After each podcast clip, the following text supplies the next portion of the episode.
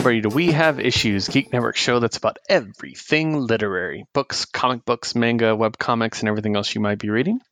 As always, I am your host, Keith, and I am joined by my Star Wars sidekick, who's always at my side, Josue. Hey, light week today on comics, but quality stuff that actually came out this week. Yeah, yeah, relatively light. Um, I have a couple more indie books than you do, I think, this week. Uh, Ooh, we'll but see. Definitely some stuff to talk about. I'll say Yeah. that. So, uh, Liz is not joining us this week. We are going to talk about our mutual read later, uh, but uh, she'll be with us next week. Uh, she just had a scheduling conflict. So, um, as always, we like to start with a little bit of news. And so I have a couple things here. So, uh, one of the things, first of all, um, they have the series, the Marvel Comics series. I think it's Marvel pu- publishing it. Yeah, uh, for uh, Darth Vader, the Star Wars uh, Darth Vader book, hmm and um, it has been teasing some connections between uh, the prequel series and the sequel series. Um, he basically he sees somebody that like a horrible villain and all this stuff, and it people think it's a reference to Snoke. Like this is Snoke. This is where Snoke came from.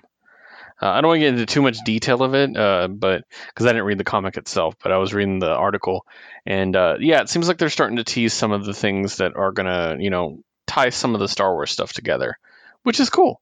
Um, Yeah. I dig that. So yeah. Uh, let's see here. Um, okay. Uh, a couple more things. Uh, so I'm a big, I was a big fan of the Maxx, the the comic The Maxx from uh, Image, Right. um, uh, from Sam Kieth. Really, really great. Um, so the series has been out of print for more than a decade. Um, and then uh, in 2017, IDW did some reprints and stuff, right? Um, and actually, there is a rumor uh, that we were going to get a feature film for the Maxx with Channing Tatum developing it, Oh, that's right. Yeah. which I'm like, I'm down with that. You know, that's really cool. So, um, but uh, it is actually heading to uh, Kickstarter right now to kickstart a calendar. And this might be a sign of like maybe more like more more development of a new comic, maybe new series. You know, it's the first time he's really making something new for the Maxx in a very long time. Yeah. Th- So- That's currently there's currently that, that crossover, like a Batman and a Maxx crossover, but it's probably not canon or Elseworld Elseworld stuff. But yeah, to kind of make it make his own sta- uh, stamp again, pretty cool. Yeah, definitely. Um, I'd like to see it come back. You know, um, it, it was one of my favorite Image comics, and I remember the MTV show was really cool. Like, yeah, so. hmm Um, also, a big thing that happened if you're a fan of X Men, uh, especially in the 90s, um, there was the era, it's the blue and gold era, is what everybody calls it. And uh, it's the era what, that, like, the cartoons based on a lot of things are, where, you know, specifically, I always think of Cyclops' outfit, you know, the blue with the yellow patches and stuff, uh, pouches and stuff. Yeah, the best suit. Yeah. Ooh, that's a question. I don't know about that. I fucking love that suit so much. I, lo- I love the X visor. Like that that X visor is badass. Mhm. I just don't So- like like the whole uh, scuba suit um, that he has like that he's had like in the recent years, where there's almost like no identity to it, really. Yeah. um. So we got a cool announcement about this. Uh, for those who don't know, if you followed X Men very closely during that period, there was the storyline that was dropped because the creative team disappeared of the third Summers brother. Now we know of Gabriel Vulcan, but at the time that wasn't the plan. They had a third Summers brother in mind. A lot of people think it was Adam X. Mm. Well, um, Marvel is bringing back the creative team for a mini to do the third Summers Brothers story, and from what I understand, it's going to be canon. Oh shit! And that creative team is Fabian Nicieza and and Chris Claremont. Oh, whoa, whoa, shit. Yes. Yes. It's called X Men Legends, is the book. Oh shit. Okay. Yeah. So, um, Wow. So there's going to be multiple people involved. Uh, so Fabian Nicieza and Chris Claremont are going to be involved, but also Brett Booth is going to be involved, Larry Hama, Peter David, and Louise Simonson. Jesus. Yes, right. Like you can imagine how I feel about this. So, yeah.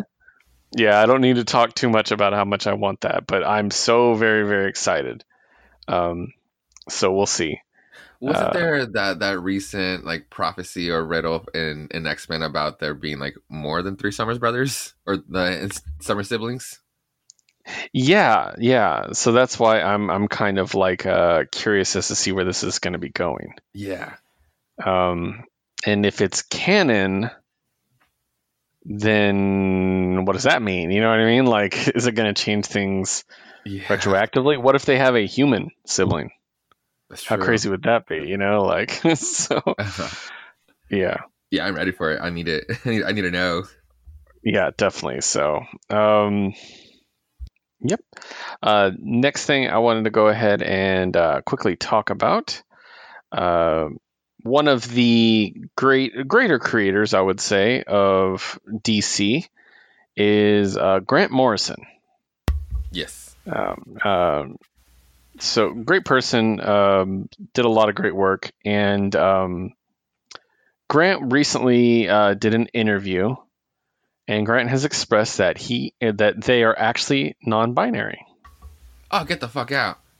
Yeah. Really? Uh, so Grant said, as a for instance, when I was a kid, there were no words to describe certain aspects of my own experience. mm-hmm. I've been non-binary, binary, cross-dressing, genderqueer since I was 10 years old, but the available terms for what I was doing and how I felt were few and far between. We had transsexual and transvestite, just transvestite, which both of which sounded like DSM classifications rather than lifestyle choices. Yeah. I didn't want to be labeled as a medical aberration because that's not how it felt, nor was it something cut and dried and done. I didn't want to transition or embody my female side exclusively, so had I no idea where I fit in. So you give a really interesting interview. It's about um, about how that's become more common and more acceptable.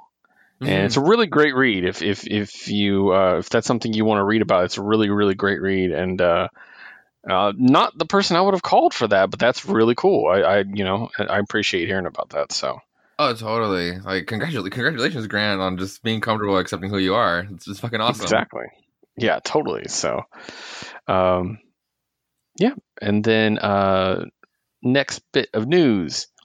I got a couple things here uh, that are kind of related. The first one, uh, one of the things and we mentioned that Marvel purchased recently was Aliens and Predator. Mhm. Uh, and on Monday, Marvel announced that they're going to do Predator: The Original Years Omnibus, Volume One. It's going to be a hardcover collection of the Predator comics. It's going to be released in July, and uh, it's going to be pretty good size. Uh, from what I'm seeing here, it looks roughly like 25 issues ish, maybe more. That's not No, bad. it's got to be more actually. I'm looking. Yeah. Yeah, 25 so- is like a base set for, for to start on an omnibus, so that's already pretty big. yeah. It's it's probably a little bit bigger actually now that I look at Mhm. it. So, but that's really cool. Um, if you're a big fan of those, and especially, it's really smart of them to do that as they got the um, the rights to it. hmm You know, put out there what's out there, and everybody can catch up, and then we're all on the same page. So that's really cool. Yeah. And then uh, I only got two more things. These are two things related to uh, industry changes. Marvel publisher John Nee is no longer with the company. Um, he was furloughed by Disney, um, and uh, he is. Uh, so he was he was a publisher. Like he he took Dan Buckley's spot, so he was a significant person. Um, but he's also the person that um, brought uh, Warhammer, the Warhammer license to Marvel. Hmm. So, uh, but yeah, he uh, as far as his history goes, he was the president of Wildstorm once Jim Lee sold it. Um, and he was a vice president in DC for a while. Um, and yeah, he I don't think he was actually a creator at any point, but he was always a publisher and you know editor and things like that. So yeah, and then um, so so he was furloughed because of COVID, unfortunately. Um, however, on the flip side of this, DC has named Mary J- Javins as the new editor in chief. Oh yes. and this is an awesome move. Um, she was uh, she was the executive editor and uh, has worked on editing ti- or editing titles like Justice League, DC Superhero Girls, and Dark Nights Death Metal. Um, so she's just a really talented person as far as comics go, and now she is going to be uh, editor in chief for DC. So that's a really cool move. Uh, she's going to work very closely with Jim Lee, um, and uh, she's going to be, um, I think, a voice that we're going to really appreciate um, so. in, in DC. Yeah. So, um, just a quote here Marie intrinsically understands the power of comics and their unique ability to entertain and empower, makes her, which makes her the perfect choice to be DC's next editor in chief. In addition to her many creative talents, she's also incredibly committed to increasing access to this amazing industry by mentoring the next generation of comic book creators and helping them find their voices. And then she said, as a young girl devouring comics of Wonder Woman, Nubia, and Supergirl, I never dreamed that decades later I'd be at the helm of mighty DC Comics. Hmm. I'm incredibly honored by this responsibility and will dedicate myself to supporting and challenging DC's extended family of staff, talent, retailers, and partners around the world. Um, and says to tell innovative visual stories that will reflect and expand our world, and in some cases, our galaxy and multiverse. Uh, so this this is a really good sign. Um, like I said, she's she's edited many things. Um, she's responsible for Superman smashes the Klan, which is great. um, uh, and yeah, she's done a couple different things uh, that I think. Again, I think this is going to be good. I think she's going to bring some a new face. She's going to bring some new creators to DC, and hopefully a bit of diversity. You know, Yes. like yeah, and um, who knows? She might be a reason we're getting future state. So That's true. Yeah. Maybe some. Uh, maybe she'll say no to more Batman projects over other projects. yes, exactly. So, uh, but he's um. Or, but she's uh, she's going to be joining soon, and uh, we'll see. Um, hopefully, it, it- like I said, it'll be a good turn for DC. I think I think I'm pretty excited about the future of DC. To be honest, yeah, lately, me too. So, After this this announcement, me too. Yeah. So, um, and that's all I have for news. Not a lot this this uh, week. Uh, did you have anything you wanted to add? Uh, nothing that really popped up uh, on my end. Okay. The one thing, and I don't know how exclusive this is going to be, uh, that I wanted to quickly mention that we found out on Twitter. Um, when we released last week's episode and we reviewed Money Shot, I put a note in there. Oh, I hope this isn't the end. And Tim Seeley was gracious enough to message me back and say it's not the end. that was great. And I was like, Yee! so yeah, I'm very excited about that uh, prospect. Uh, you guys know we love Money Shot. Uh, we actually read the uh, the the Playboy exclusive short story, which we can talk about during our webcomic section, actually. So Mm. yeah, so but that's all I got right now. Um, so what I want to do now is move on to what we've actually been reading. Uh, as always, we start with our manga. So, uh, first of all, we never learn. Uh, it was cute. I mean, I, I don't need to keep reviewing it every week, guys. You know what it is. so, uh, I enjoy it. It's really cute, and uh, it's going to be done soon, and that's going to make me sad. So, um, I've also been reading Food Wars uh, a lot. Uh, I'm on chapter 115. so, um, it's so funny to me how much it's like every action anime, like all the same story beats and everything. But the only difference is, in the end, they don't start punching each other; they just start cooking furiously. Like, so it's really funny to me, and I'm enjoying it. Um, uh, our main character finally lost his first cooking competition to somebody besides his father. And it's really cool how he takes it because he he basically takes it as a learning experience and he wants to learn, hey, what did you do? How did you do this? You know, like and he basically they've been talking trash the entire time, but then he sits down with the dude and asks him to make the dish so he can taste it and like take it apart and stuff like that. So it was really cool. I, I really enjoyed it. Uh, the cast is really big right now, but it's so good. I, I don't even give a shit. So um, pretty good. Um, we also got a new Magu-chan, and now we can actually talk about it together. yes. So, uh, I'll kick it to you. Uh, what do you think about this week's Magu-chan? Um, well, I fucking love that it was just centered on Naputaku. I'm trying to find the fucking act- the actual chapter, but it, it's it's revolved around him, and there it is. Yeah. I just love like the the innocent approach. Like it's like I can't wait for this shit to turn into an anime, and then we actually follow um Naputaku's henchmen, the the hermit crabs. Yes. And I want I want them to have like like little chipmunk voices, like from like like Wizard of Oz, and just like just because I love how obedient they are, and just like how actually thoughtful and trying they want to be towards like their master. They're just some of the best side characters, and then like oh my god, when the fucking shark shows up and just scares the shit out of him. it's all great. I, I really like that. It was just like again one of these like a side story of like not necessarily focusing on Magu Magu-chan, but then Mm. he does show up and he shows up with the fucking puppy. Like that that that was a great callback after just like that emotional chapter. The fact that he Yeah. can still he can still go and hang out with him. It's just it's so innocent, but I just I love the adventure of this of this uh of this manga.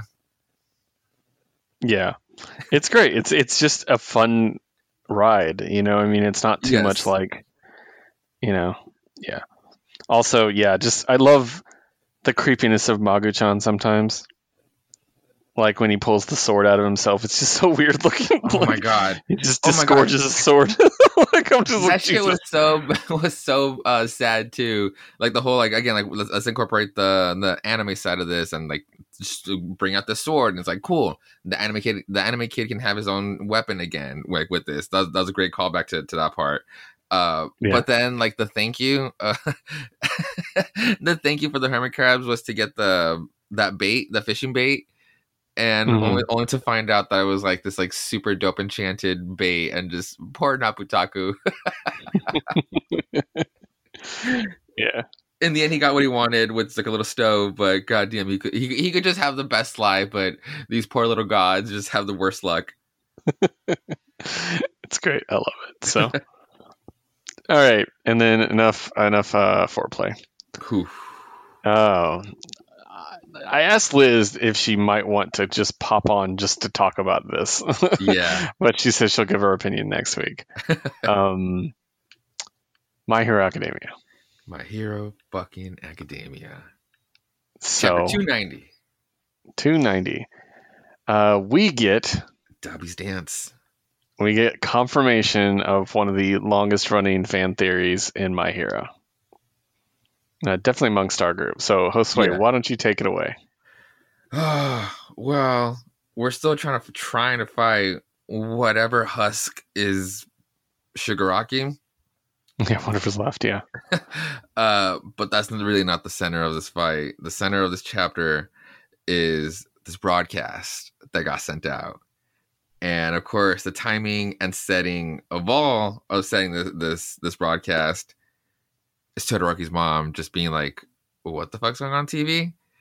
And all of the bells and flags just started ringing because it it it automatically cuts to said fight that wasn't really all that interesting right like right before but we're just focusing on Todoroki and it's just everything everything is just pointing to this theory and of Mhm. course the next person we focus on is Endeavor and Dabi shows up with the biggest fucking smile on his face with the cool Ready to honestly fuck everything up.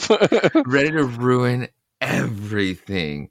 And with one of the coolest reveals, like him, like just like throwing, like just pouring the the water or um, peroxide, but like, just to wash out the, just to bleach out the color and to show his true hair color, which was just this like this snow white hair and it's Mhm. Toya, this the the long alluded to be deceased brother of the Todorokis, Toya. Yep. Fuck. Oh man, it was like it, it's always it's always it was always there. It was always so obvious the the type Yeah. of to the point that all of us called it. yeah, But just because it's obvious doesn't make it not good. yo, totally, Like- oh, totally. Yeah. And especially with like the like us be now being like with the family like endeavor trying to to reunite and then the older brother just still being like no like you fucked up like we don't want to call you dad, but I guess mom wants to try. Like uh, us being in the like in the middle of that, and then like, we actually got to feel like what the family like had was feeling all this time, and then still wondering in the back of our minds, like, is Dabi who we think it is? Mhm. Yeah, I, I just love how how perfectly like they're kind of almost painting like the son was dead, almost like to say that it wasn't really Dabi. They really thought this this like their sibling was just gone, only for the fact that this person really is deranged and gone in all in the whole sense of that word and oh because we know how fucking psychotic Dabi is Yeah. and he's just eating it up he him revealing the past never dies. Him just like i am what you've always dreaded for him to uh, for for you to come for it to be real.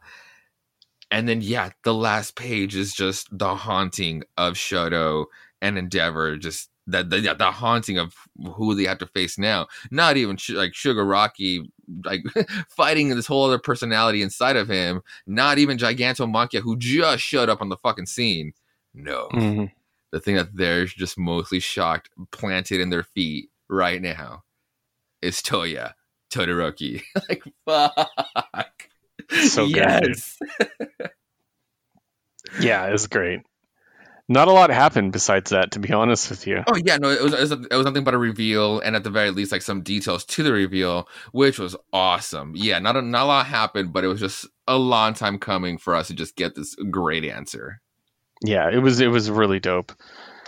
And uh he yeah, like you said, he just took so much pleasure, you know what I mean? Like in just saying it. He's like, ah fucker like like it's just really like it's just so well done. or the the fact they had this like coordinated like broadcast announcement, just like not even just like, but for everyone else to just like bring down Endeavor, just like you thought he was your hero.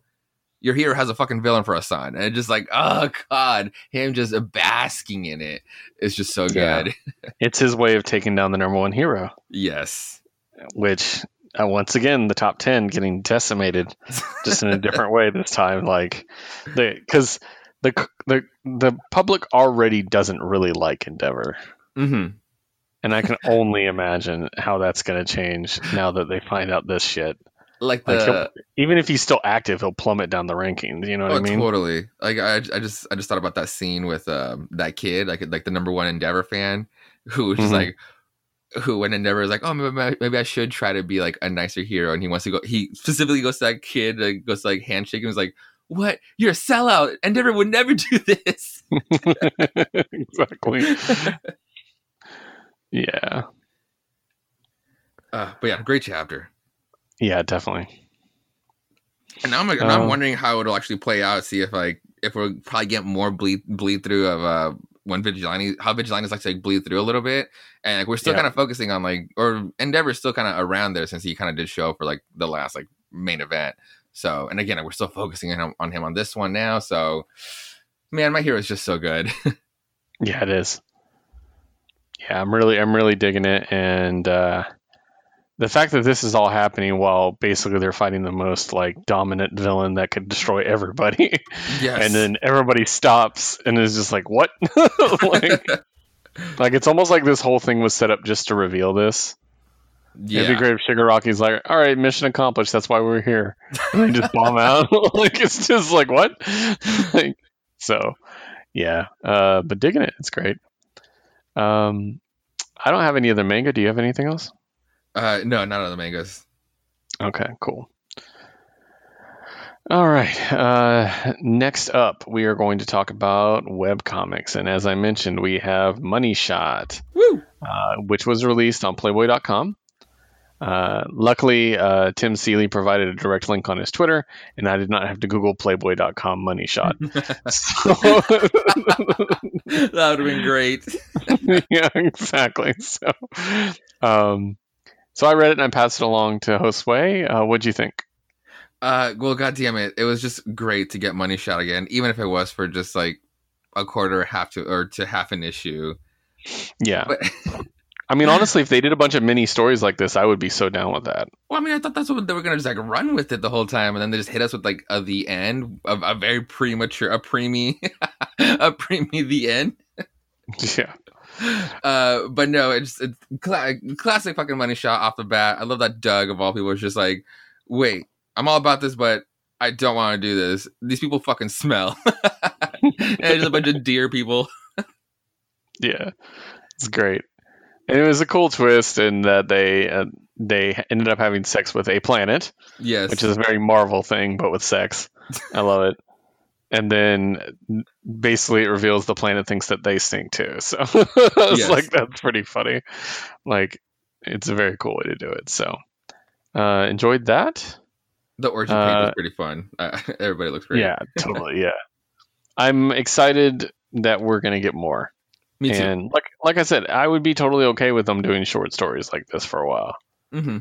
Um, just like fun little like best of type things or wacky adventures they had. Like I'd be okay with that. Uh, That'd be a lot of fun to keep up with. So, yep, um, really enjoyed it. Um, but that's it. I, all I got for webcomics. Really, none of my others have really progressed very far. So, Yeah. um, any other webcomics or anything like that for you? No, it's just this one, which is like the best treat. Nice. Uh, as far as books go, I am almost done with Eggshells, the book about the Tokyo Dome. I'm pretty close to the end. Uh, I'm only putting it on at night, really, when I'm trying to do something else and listening to it. Uh, but other than that, I did get some more progress into the Neil Gaiman book. And um, I only read four things from the book this time, but they were pretty significant ones. Um, the first one I read was his actual original version of Snow, Glass, and Apples, which was adapted to a graphic novel last year. Have you read this? No. Or the graphic novel? Oh my Uh-uh. god, it's so good. Okay. Um, you know how Disney is doing the whole like with Maleficent where she's not actually a bad guy Uh, thing. Yes. Yeah. This is kind of that for Snow White and the Evil Queen, Okay. except done in a very good way. Mm. Interesting. Because I mean, because that that villainous for sure is like way more vain. So how do you kind of like balance that out?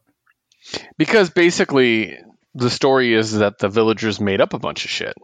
Oh, like and they were told certain things basically. So um it starts off with the evil queen was just like a peasant and the prince rode by and and fell in love with her and uh took her home and married her and made her the queen. Well he already had a daughter.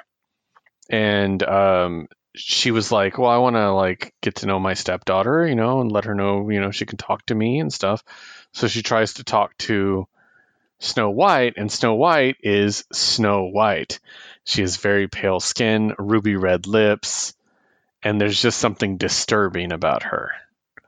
And when she goes to, to Huh. visit her and she's like, Are you hungry? And she brings her an apple, ruby red apple. And Snow White bites into it, but then, like, the queen gets kind of like confused and f- fuzzy. And then, next thing she knows, Snow White is biting her and drinking her blood. oh shit. Okay. Yeah, and so she's like, "What the fuck, man?" and so she's freaked out by it, and uh, but she tries her best to like, well, she basically avoids the child from that point forward because she's not just going to kill a little kid, you know, especially you know being the the queen and everything. So um, she basically avoids her, and then she notices that the father is slowly going weaker, and he has less energy and all this stuff. Like as they're as they're married, and then he he stops wanting to sleep with her. And it's just this whole thing. And she's like worried that that you know that Snow White's killing her daughter or her father basically. And then in the end, she does kill her father. Well, um, she uh, she basically it's all the beats of Snow White in that you know she's sent to the forest and all this stuff and but it's it's because she's evil it's because she's a fucking vampire and um, she has her heart cut out uh, just like in the the actual story but in the actual story her heart's cut out it's not cut out they they say it's actually the heart of a deer or something right Uh huh. uh, that's what the huntsman tells her. But in this one, it is her heart, and it keeps beating and beating, and it's just hanging over the queen's um, bed, and she watches it basically. What? And yeah, it's creepy as shit. I love it. And so she's basically like, as long as it's beating, she's still out there, but she's like, at least she's gone and stuff. And um, basically, uh, the they have like a fair where they make a lot of money for the kingdom. People come from the forest and all over, and this fair starts making less and less money because no one shows up because the people in the forest stop showing up. And she figures out it's basically they're getting wiped out by something, and it's Snow White. And so she basically makes an effort uh, to she she poisons some apples, and then she disguises herself as an old woman and goes and tries to like it basically tricks Snow White into eating the apples. And uh, that poisons her, and she's basically paralyzed and, and dead. And uh, then, as she's uh, um, how do I put it? Okay, so uh, another prince shows up, and this is the Prince Charming of Snow White, the one that ends up with Snow White, right? And he shows up, and she's like, he's cute, kind of, and also, you know, I'm single now, and it'd be nice to merge our, you know, our kingdoms. We both, you know, gain from that and all this stuff.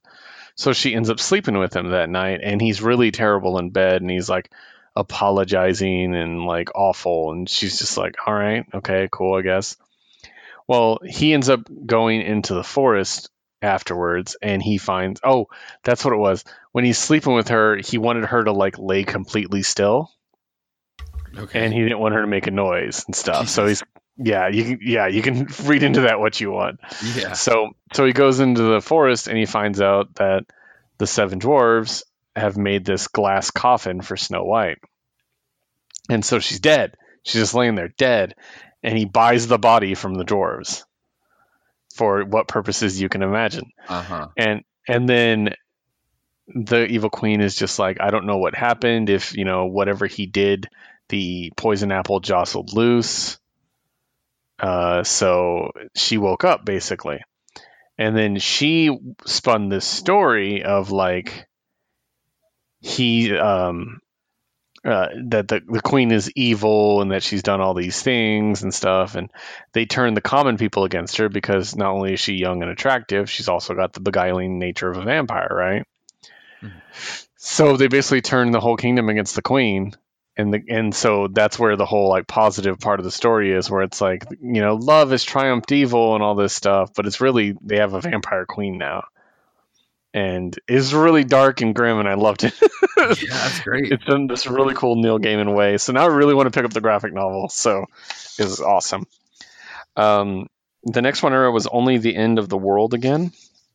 Um, so this one was really cool, and I think it's something you would dig uh, specifically.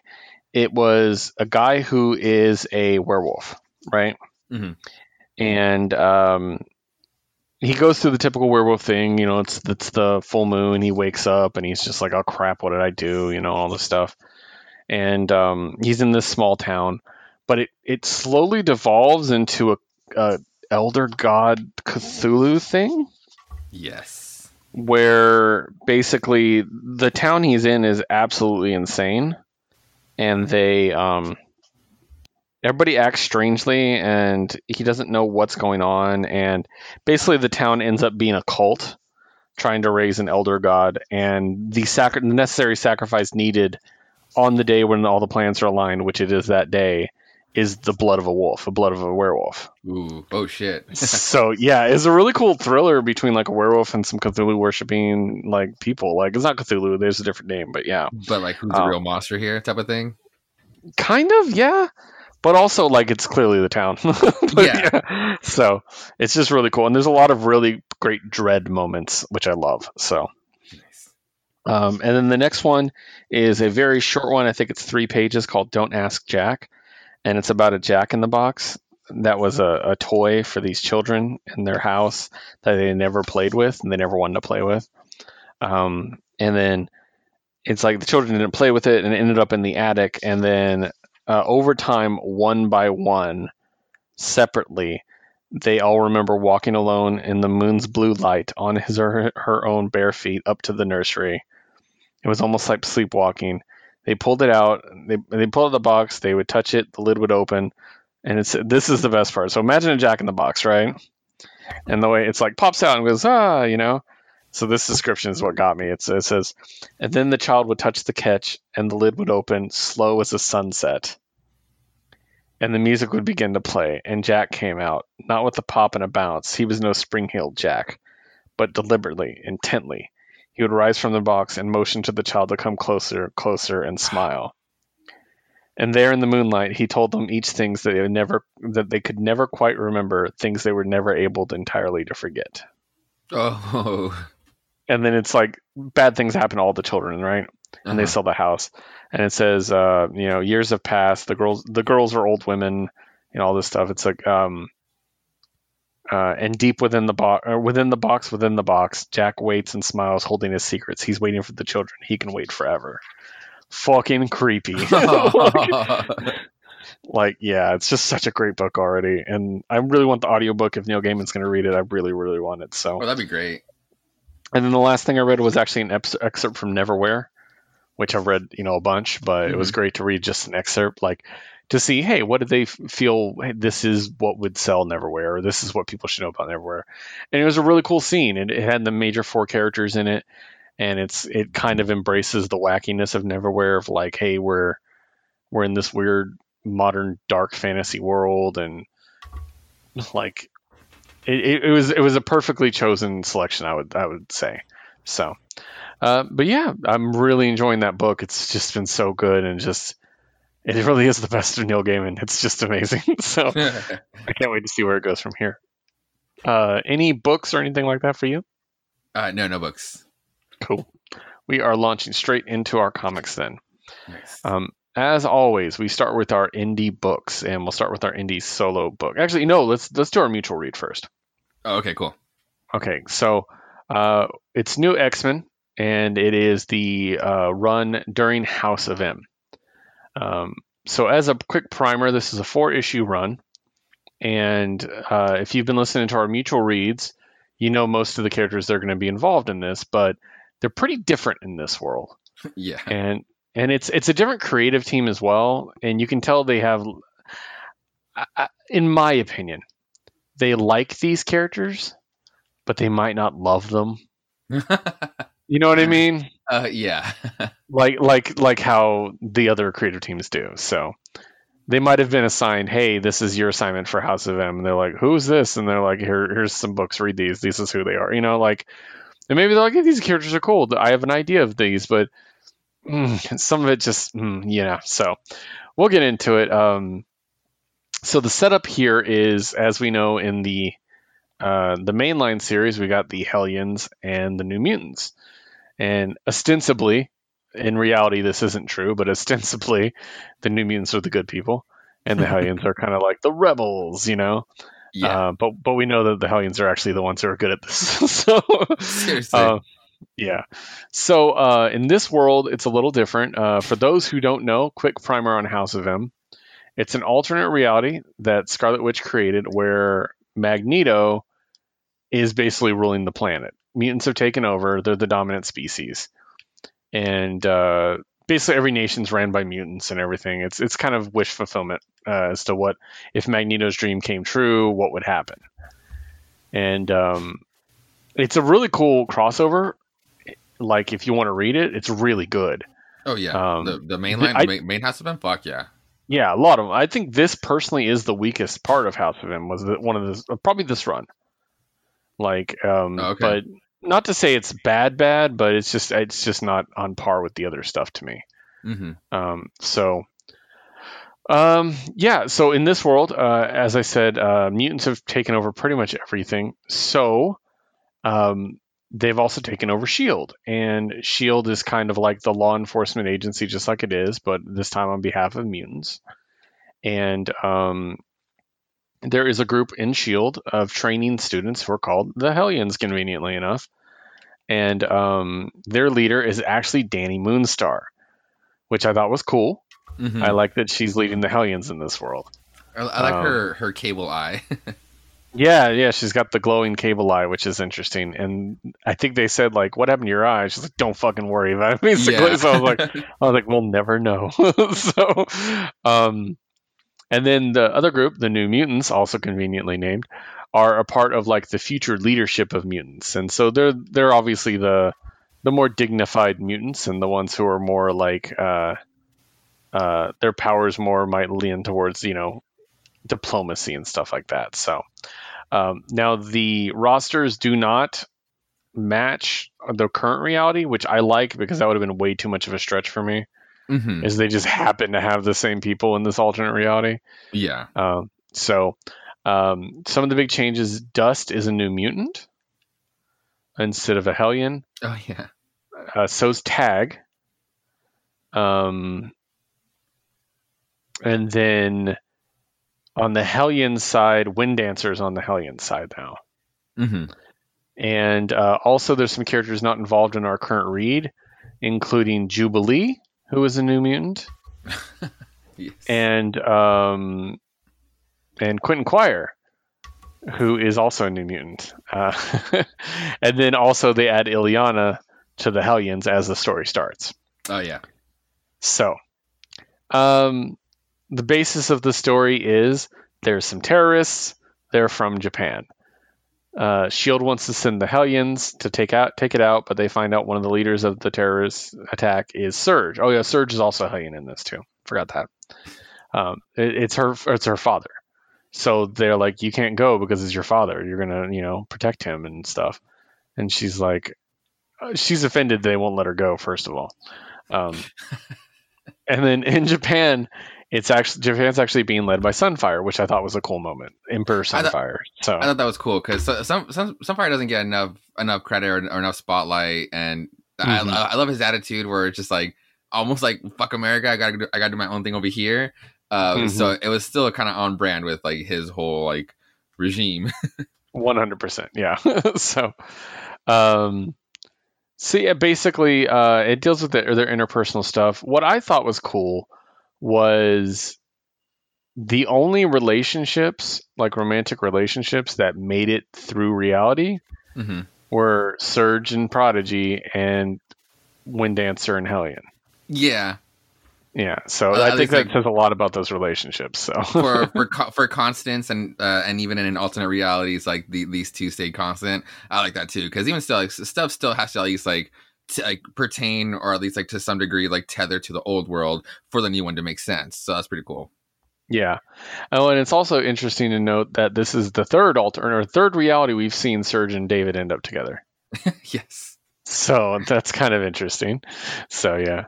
Um yeah, so let me get your general opinion. What did you think? Okay. Um, honestly, I, I did enjoy this only because, or at least for the main part, um, because one of my one of the first graphic novels I really got for myself, um, for my collection was the House of M book, like the big hardcover. I, I Hastings no less. So that was really cool. Um, so I read this shit like so many fucking times. What I never Mhm. really got to read were pretty much any of its tie-ins, and it's Yeah. and it wasn't really because I didn't want to, but kind of was. It was mainly also because I knew that all of these tie-ins weren't necessarily that important because the whole premise of the of the House of M was that it was all, already already an alternate reality. So there's really no consequences or stuff in details that would really carry over or that really matter to me.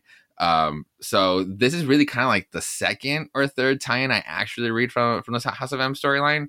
The only Mhm. one I actually read was the Civil War one. That actually kind of explained what happened to Xavier, and that one was really cool. So when you said that this one's kind of like the weakest one, I do believe you, and I kind of see why. It's almost like like this storyline was very much like let the mutants run wild. like, Mhm. like like for off the bat, like when the terrorists show show up in the first issue, I, I mean I thought this was really cool, but brutal as fuck. Like like so all, all these terrorists are are literally about to detonate themselves. Obviously, we need to do something about them. What does Hellion do? He uses telekinesis to just to compress the dude's explosion and just let him vaporize himself. And Yeah. that was really fucking cool, but so brutal. Yeah. And and there's And we so also- many- sorry, we also get some highlights from other characters too, like like Quill. Quill was in it. and That was cool. I always totally. like Quill. So, um, and the other big change I wanted to ask you about is Dust. Yes, that one. Um, honestly, so I know that Liz and I were always just like, oh damn, like Surge is just like really hard on her for her for her faith and her beliefs. So in this case, it's like, am I gonna come down hard on like the creative team or Dust herself or how she is or how they kind of made her in this one being a complete opposite. But again, this is an alternate reality where like I can definitely see where like hanging out with with Jubilee for so much and just like kind of like being a mall rat herself and almost like flipping her or, or having this whole like change of faith. And I can totally just see her kind of like embracing that side too, like in in a sense of rebellion. Since again, like these are mutants who are just running wild, so seeing Dust Yeah. kind of like letting loose was, was pretty cool. But and, and that's again, my like, that's my thing with it is like if it's if this is a world run by mutants, think about like the nature of mutants and the impact they have on they would have on on reality. yeah, Would that world almost be post religion? You know what I mean? Like oh totally.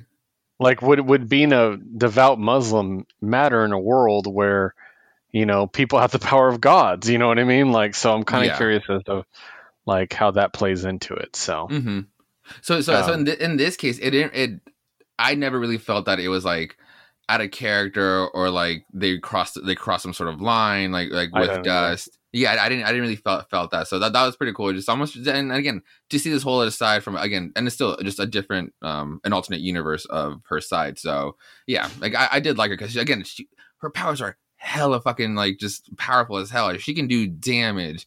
And then when she like when the when all hell breaks loose, like she, she was doing damage. Yeah, exactly. And um, so I'm trying to think of like any other major changes that I'd want to address. But well, before I get to the obvious one, um, so let's just talk about Lori. Um, so Lori, wallflower, sweet, adorable wallflower, who we all love. Uh, one could say had a bit of a character assassination in this one. Oh yeah, Uh, but I could also see how power could corrupt. You know what I mean? hmm especially these, and we knew like the whole past with the dad too. And this Yeah. is the alternate reality where mutants can run wild. So like Yeah. there are no consequences to like how far you can take your powers in this world, basically. Yeah.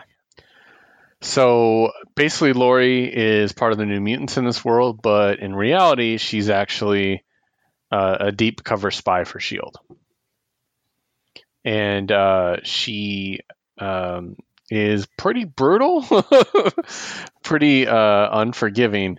In fact, uh, and we can see how powerful she is, which is cool because we haven't actually seen her like be a badass in the other books. Yeah. She's so timid that to see her be a badass was kind of like shocking.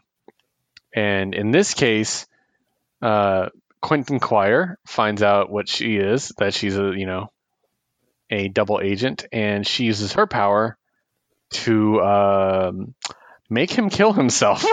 like, Yeah. there's no real easy way to say that. That's basically what it is. She makes him com- makes him shut down his own brain. Um, And, And in this world- explain it later too. Like even because like it's almost like he wouldn't really Mhm. do that. Like really, like Quinn. I'm gonna. It sucks. I'm sorry that he left. Like that he went, but like really, like uh, by almost by steal- like it was almost like unbelievable because, and I love how the cuckoos put it because he was so full of himself. There was no way he would ever be like that. Quentin never changes. so yeah, no matter what reality it is, Quentin's always Quentin Quire. Um, so yeah, yeah, exactly. He's so full of himself, he wouldn't off himself like that. That doesn't make sense. Mhm. So, um, but yeah, she's able to do that. She's able to just shut down his brain, or actually make him shut down his brain. Yeah. Um, so that's interesting. And basically, we find out more about Shield in the House of M universe, which we actually didn't get a ton of information about in the other books. Right. So that was one thing this expanded on. Um, and basically, Shield is a corrupt organization, a corrupt spy organization uh, that does, you know, makes things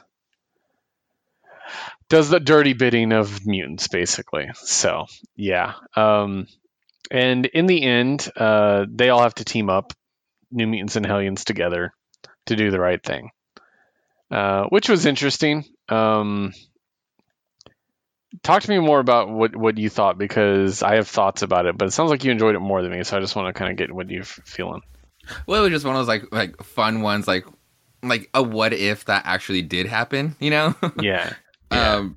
So yeah. So by the time we get to the end, like both parties like have to team up based on like on their own findings. Again, like the brutality just didn't stop. Like like the way Synch just like went, and then in front of Mm. Quill, like, and then does Quill also go? Like, so there's so many casualties in the story that they were just like quote unquote that they had fun with. Uh, it Yeah. was just like almost like not ridiculous, but at the same time, it was just like all hell was coming like by the end of House of M. So I could see this kind of playing out because again, like I read House of M so many times to where like the reason why I was already like invested in the story is because off the bat from when House of M just starts or when it actually turns, uh, that's when Logan remembers, or at least like when he crosses over, he's just like, "Holy shit, I know who I am now." And then he's actually in like these Shield outfits. Like he was, a, Yeah. uh, I think he was the the director of Shield, which is pretty cool because yeah, that was a line that his because he's, he's Fury. yeah, he always wanted to be Fury on the inside. That was really funny. um, so, but then, be, but then he realizes like, oh shit, um, none of this is real. I need to go figure this shit out. And then all of Shield literally turns on Logan, and they actually reference it like very, very just like as a one liner here, um, based on like their mission. So that's pretty cool. Um, because like, again, like this story, like they either they had two roads to tell this story. It was either to mm, tell this whole what if scenario and have it run that way or because it's almost like because they couldn't tell both stories at the same time because the whole the whole story for for House of M was literally, literally rounding up the gang and showing everybody the real truth and shutting all this this whole thing down. None of that really bled over here, so that, the so let it was almost like let that let that story just keep running. And Yeah. because because it just cuts like we'll we'll, we'll, we'll just I'm sorry for jumping to, to the end because it just cuts out of nowhere and I think it just like it's it kind of it goes over to the, it goes back um so it's almost like I, I did like they kind of just like stuck with it because it would have been hard to tell both of them at the same time. Yeah. And when I say, uh, or I said earlier that they didn't really dig much into Shield, uh, obviously, yeah, Wolverine being the leader of Shield was addressed, but they didn't go into like the deep workings of Shield or anything like that. Yeah. Like it was just kind of like, oh, he's the leader of Shield, and it was kind of moved on. Mhm. Like I think Shield keeps hunting them throughout the series. I haven't read it in a year or two, so I can't remember, but yeah, um, this is kind of like the depth of it. So, um, for my opinion, okay, it wasn't bad or anything.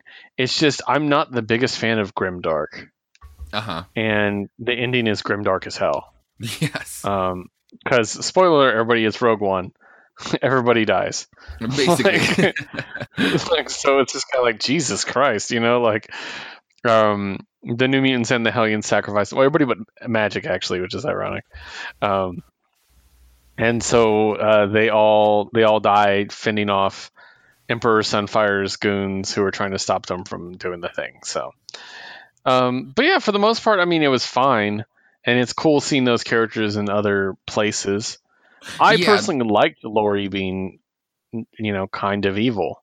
Mhm. Like I, I thought that's cool. That's the kind of power that would corrupt somebody. You know what I mean? Like I'm like, yeah, that makes sense. Somebody, absolutely.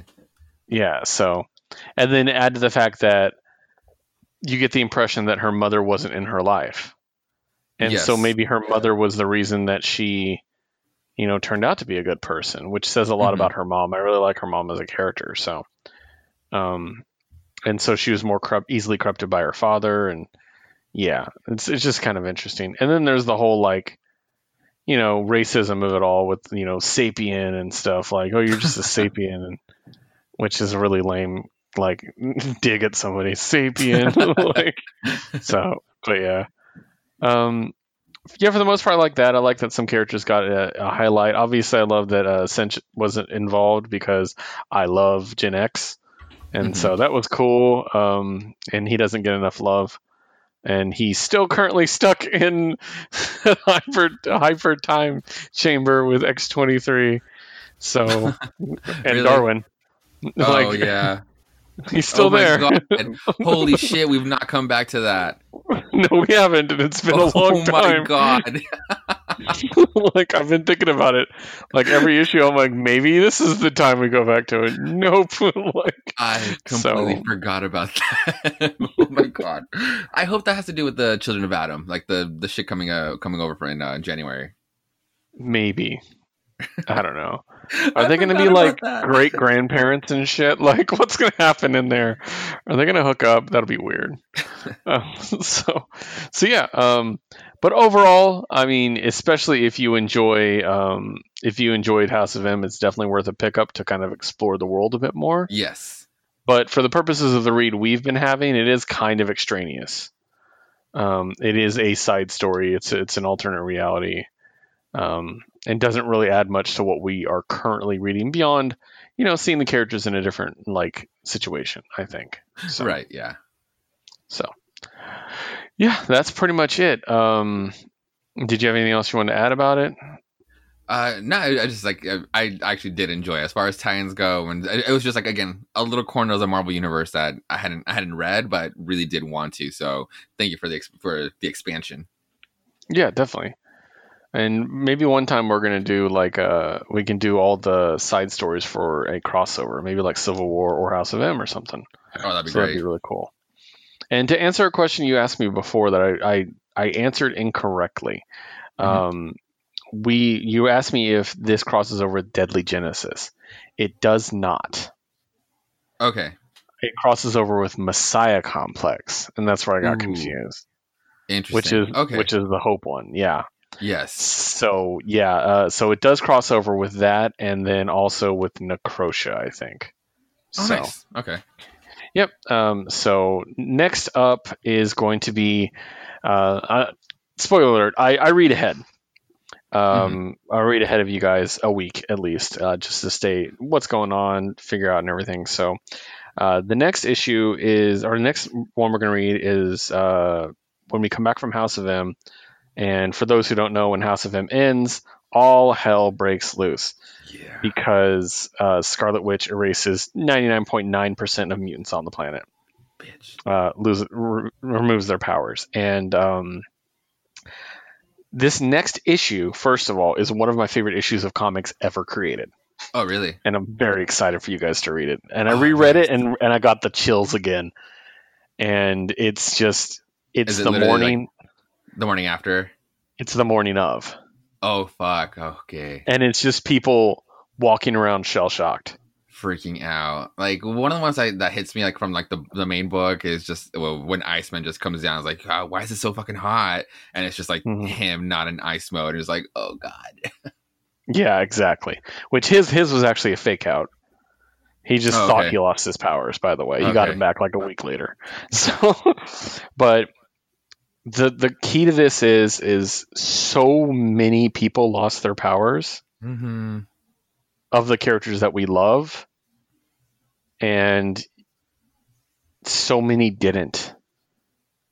And the ones you kind of wish they would lose their powers Yeah. didn't. Oh And the ones that you're kind of like, why'd they have to lose their powers? no. Like I'll I'll give you a hint. Mercury's still Mercury. okay. You know what I mean? Like yeah. Uh, the, I mean, her life would have been a lot easier if she lost her powers. yeah. I mean, I'm sure, I know she misses her family, but it's like you're still one of the coolest mutants ever, Cessily. yeah. And then significant numbers of major characters have, that we actually care about lost their powers is what I'll I say. mean, like you literally, they literally had to like they they had to pick and choose down to 200 of Marvel's Mhm. favorite mutants they they wanted to tell from the next Yeah. 15, 20 years until they got they until they conquered death. Yeah, um, and, but and the book does change significantly mhm. in that, and this is a spoiler. Dani Moonstar also lost her powers. oh yeah, And Emma says, You're not a mutant. You can't be here. you bitch. I mean that, that's happened so many times, and like I I, I she actually she when but she explains it, it, it Uh-huh. really well she comes off really harsh yeah but she explains it like you know there's only so many of us left and we're targets. You know this is a mercy for her. She needs to go. You know like there's only so many of us left and we're all gathered in one place. If she's here she's just as much of a target as the rest of us. That's true. I and i'm like and so that also le- lends towards the kids later on um because obviously there's so many kids they can't just kick them out the front door you know what i mean? Like they got to organize a bit Mhm. find out where they're going to go and stuff like that so Um, Um, is this the arc? Did they talk about um, Ghost Boy, or does that just happen off screen?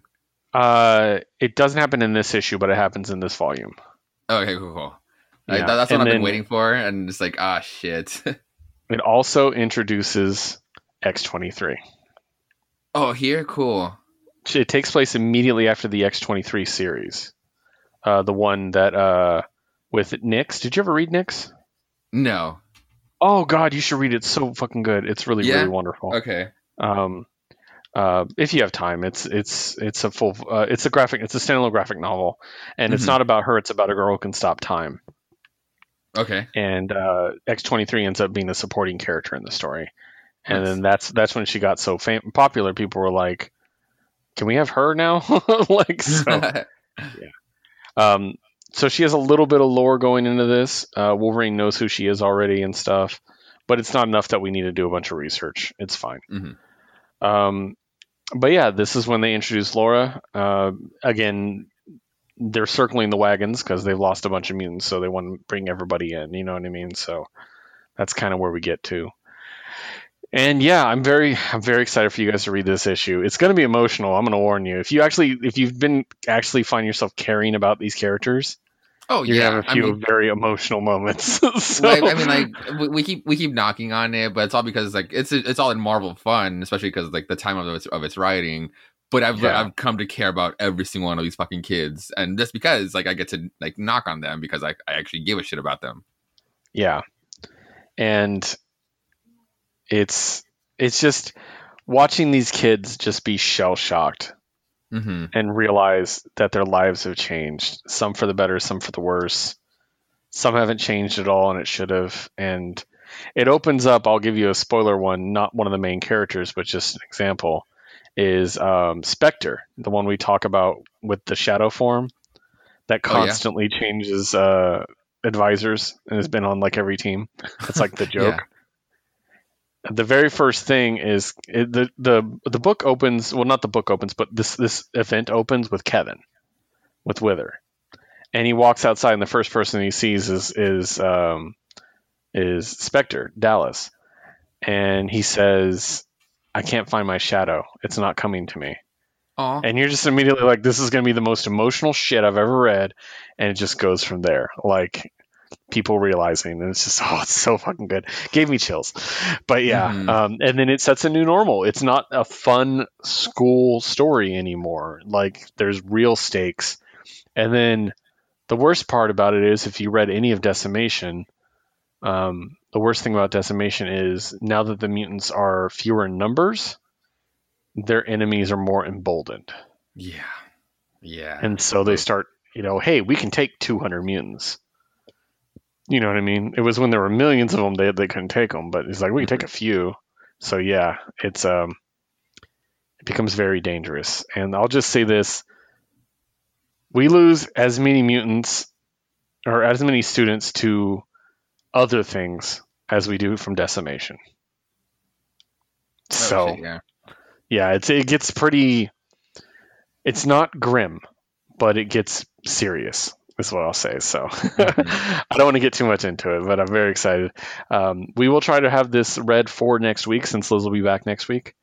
Uh, so we'll we'll only have one week between these, and I think it's I think it's very good. So yeah. All right, let's move on and talk about our comics. All right. So our indie books, our solo indie books to start off with. Uh, first of all, Voyage to the Stars number three. Uh, this is the one that's based on the comedy web or comedy uh, podcast um, that I absolutely adore. It's really great. Um, this is the penultimate episode. It looks like because they did put to be concluded. Um, and I'm really liking it. It's them trying to save the universe, but they're all terrible.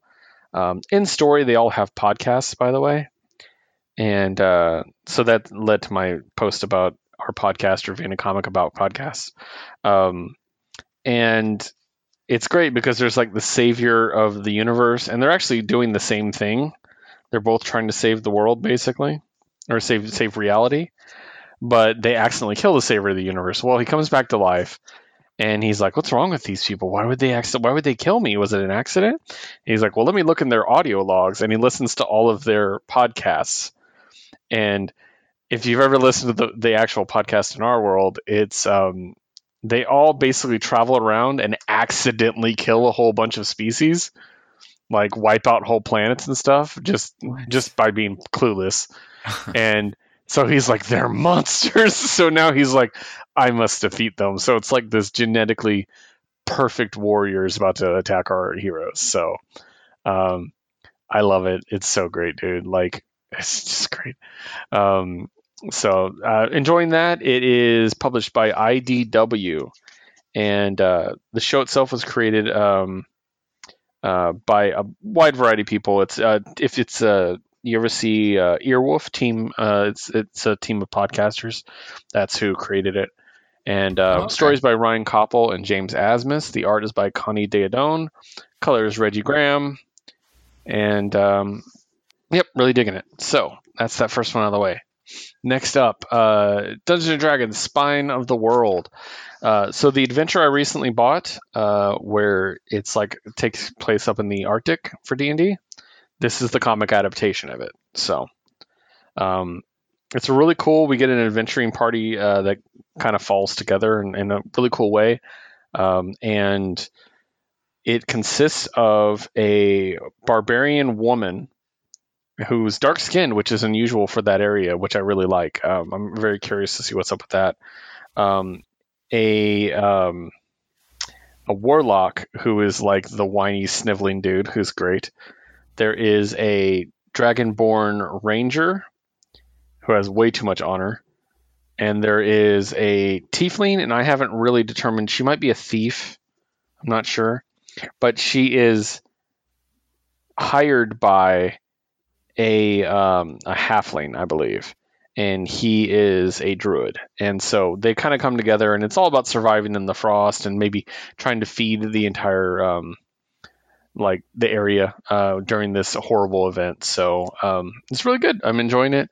Uh, it is published by IDW, and uh, it's uh, worth noting that art is by Martin Coccolo, uh, colors by Katrina Mayhow, lettering by Neil Uta- Utake, but written by Aimee Garcia and AJ Mendez. AJ Mendez, if you don't know, is AJ Lee, former pro wrestler.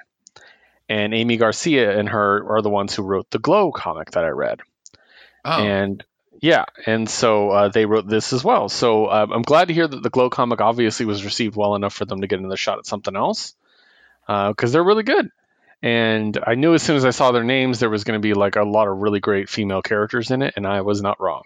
So um, digging it, really great. So uh, last uh, two books for myself, uh, Seven Secrets, which is still the book. If I could just make Josue read it, I would. Um, it's this this awesome spy thriller with this really cool like possibly supernatural twist, and basically. Uh, they're the ones keeping the seven secrets, and each person has to keep a secret. And um, the main character just became a secret keeper like 30 seconds ago, and then they're attacked.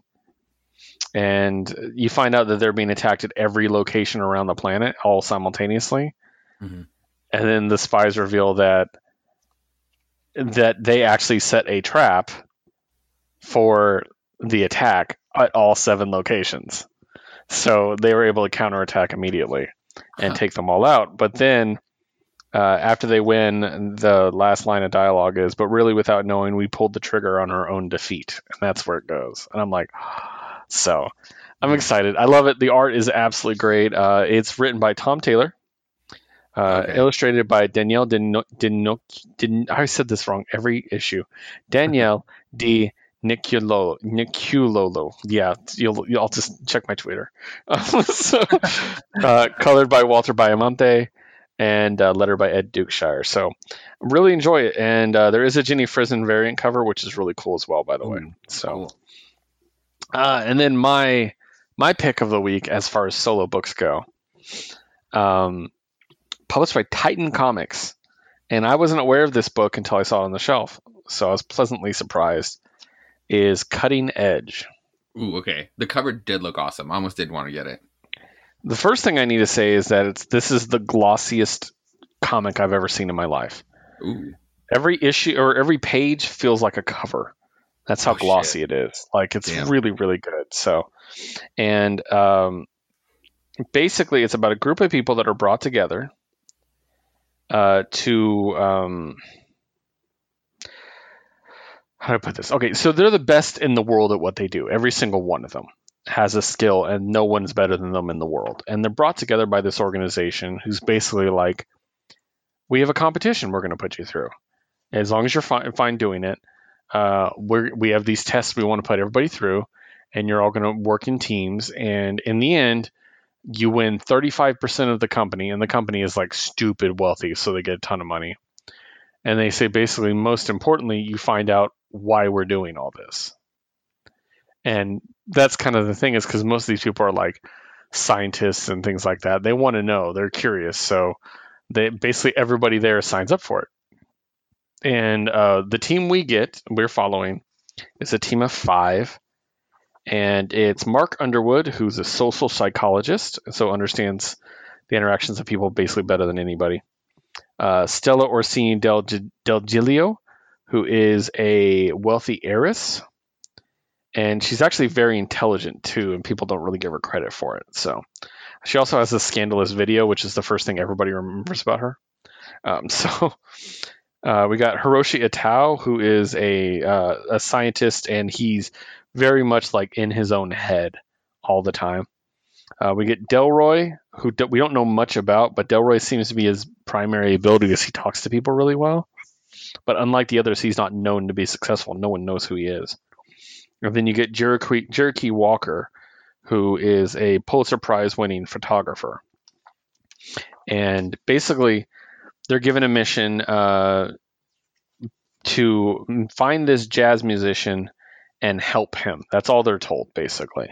So, first thing I should say is, aside from the fact it's not on an island or anything like that, I'm getting very lost vibes because there, there's a lot of like what's really happening kind of feels to it. Mm-hmm. And um, so they meet this jazz musician, and he basically disappeared from his life. He, he lives on a beach now, and he's writing a song and basically doesn't want to come back. He's writing a serenade, basically.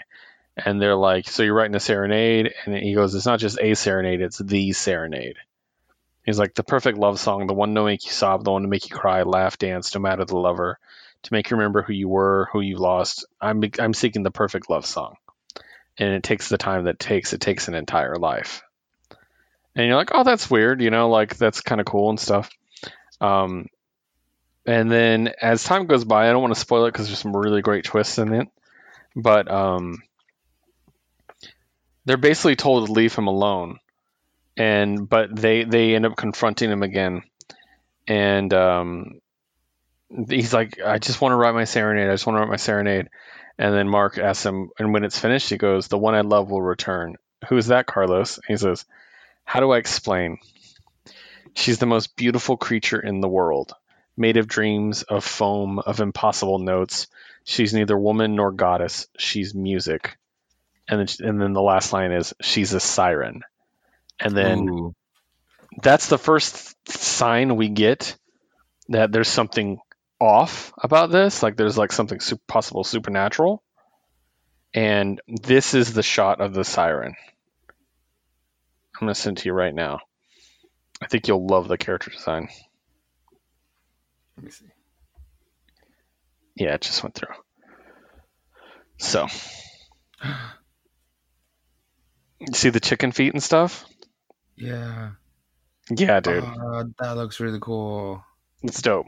It's really, really dope. So, um, so basically now we got this this thing that there might be something you know supernatural about it. So, uh, very good book. It's also a double issue. It's very thick. It took me a while to read actually and uh, I really enjoyed it. So if if it's something you think sounds like you know up your alley, give it a shot. Uh, I would highly recommend it. Um, one of the best, uh, especially from a non Marvel DC Vault series.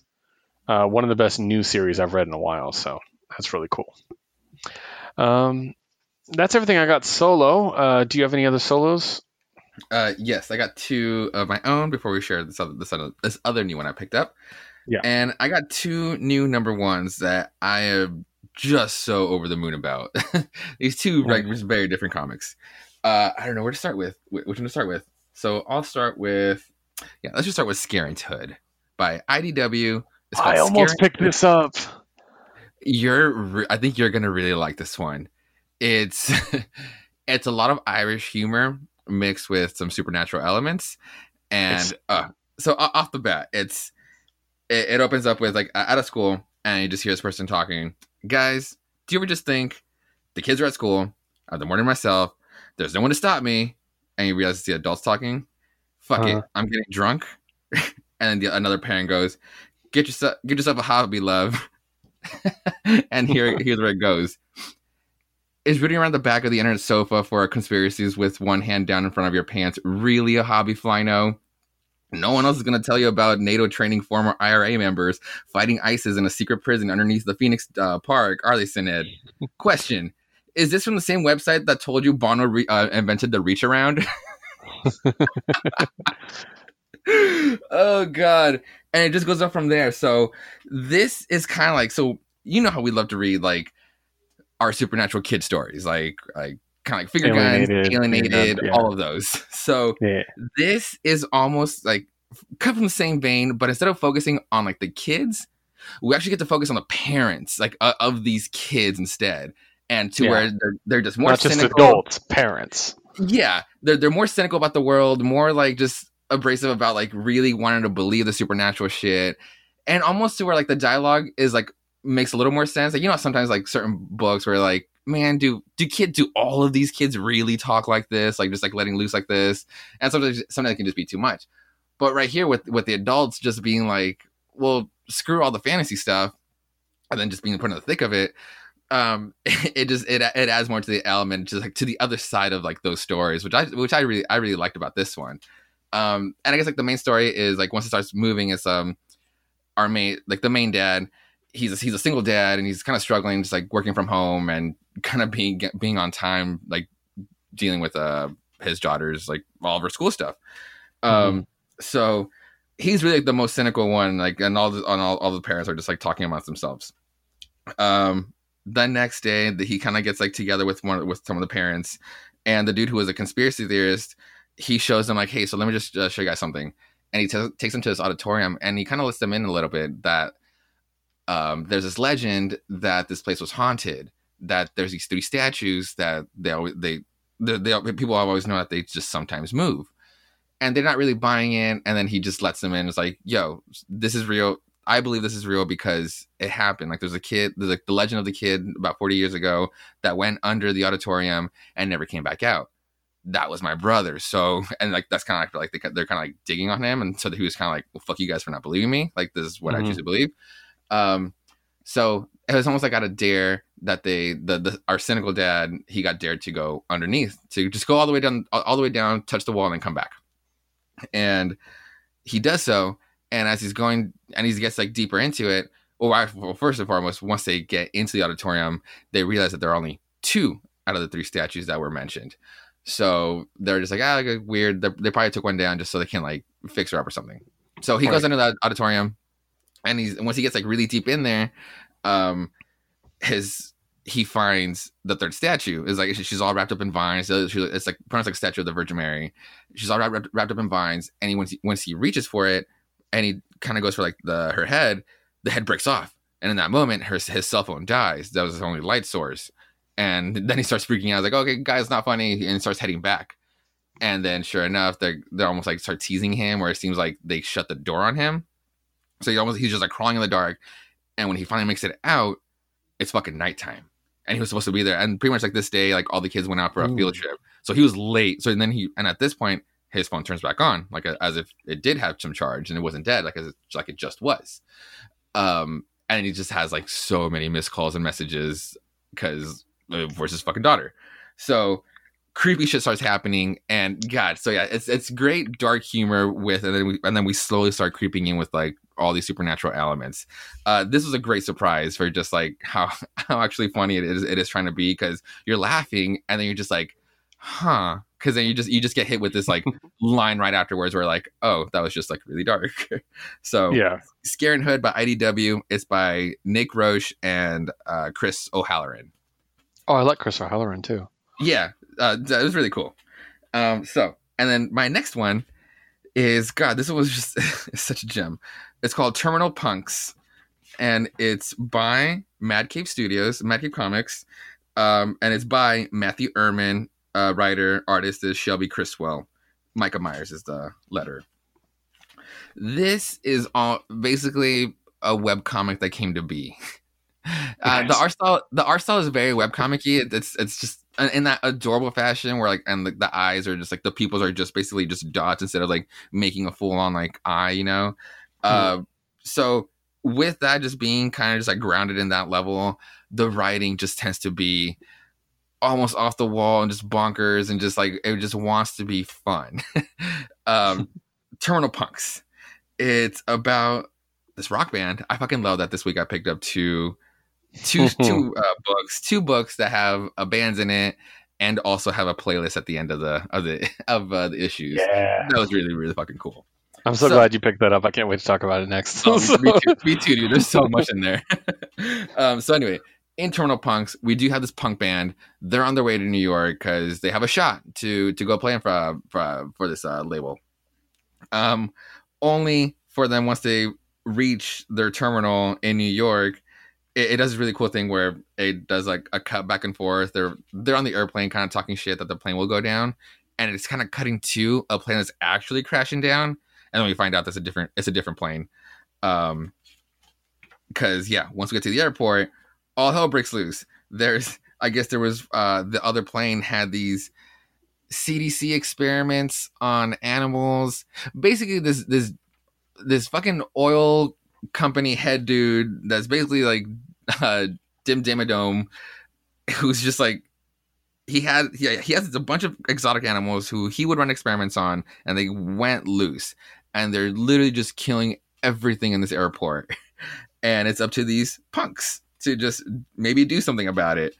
And I don't know, it's just like the the inclusion of uh of this group is just so badass. Uh, we have Sway, who's like the leader of the band. Uh, he's just like your average punk dude who just almost just loves the music and just loves the scene so much. Then we have Burton B. Burton. They're such a sweetheart, even though they've had a rough a rough go at things. They're a killer musician and a backbone of the whole thing. And just, God, it's like the fact that we just already just like including a non-binary character just off the bat, POC into the band, and have them be the the actual talents of it all, fucking awesome. And then when we have, which would be our lesbian uh, guitarist, who is just like the most mouthiest character of all. She just like just gives no fucks and just wants to get shit done. She's super awesome. And Plays then guitar. no, she, yeah, she's a guitarist. And oh, then we thank have, God they defeated the the cliche of female bassist. oh, I know, right?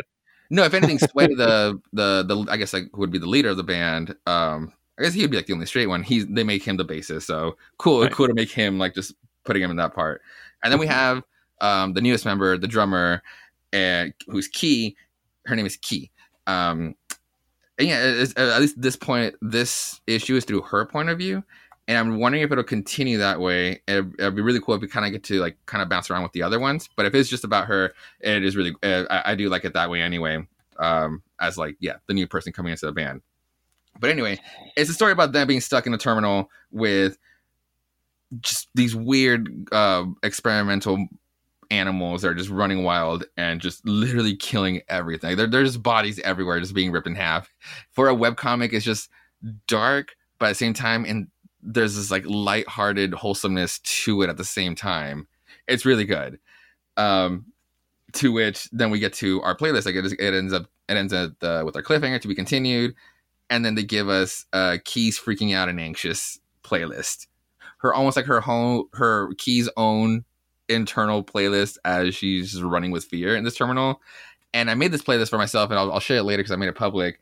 It is such a great mix of punk. Like, okay, it has fucking the replay. It, it, it just it hits so many different cues and notes and feelings towards punk with uh Titus Andronicus, the replacements into death, uh where Eagles Dare by the Misfits for like a classy one. And then we get Fugazi, which you could have any of Mhm. your picks. But if any, but they give us I'm so tired. I'm so tired is Fugazi's probably softest, most like I don't know. It, it, ends up being like a lot of people's favorite songs because it's not Fugazi at all, but it's just so much Fugazi in it. And the fact that there's like the, the there's a song that they chose for this playlist just spoke volumes to me on how much I was already gonna love this book. Anyway, but then we have Sleater-Kinney to just give, keep it modern, and then Orange uh, Agent Orange, F- Frank Iero. Uh, come on, like the, one of the be- the besides Gerard Way, the other best part of MCR. Like like they put his solo band instead of MCR, which is great. Into the Dead Boys, Buzzcocks, and Violent Femmes. It is a great playlist to just set the tone for the first issue, and I'm already so in love with that. I can't wait to fucking see this one through. It's supposed to be a mini, which sucks because I, I, want, I want my comics to go on forever. But this is all, this is a great this is a great one to look out for. It's called Terminal Punks. Check it out by Mad Cave. Nice. Cool. Yeah. Sounds good to check out. I definitely want to check out the the Scarenthood. Oh, dude, please! At least the first Yeah. issue. It's so funny. I, I was tempted. I looked at it and I was like, hmm. And then I was like, no, because I was already picking up more than I expected because I expected a really light week, hmm you know?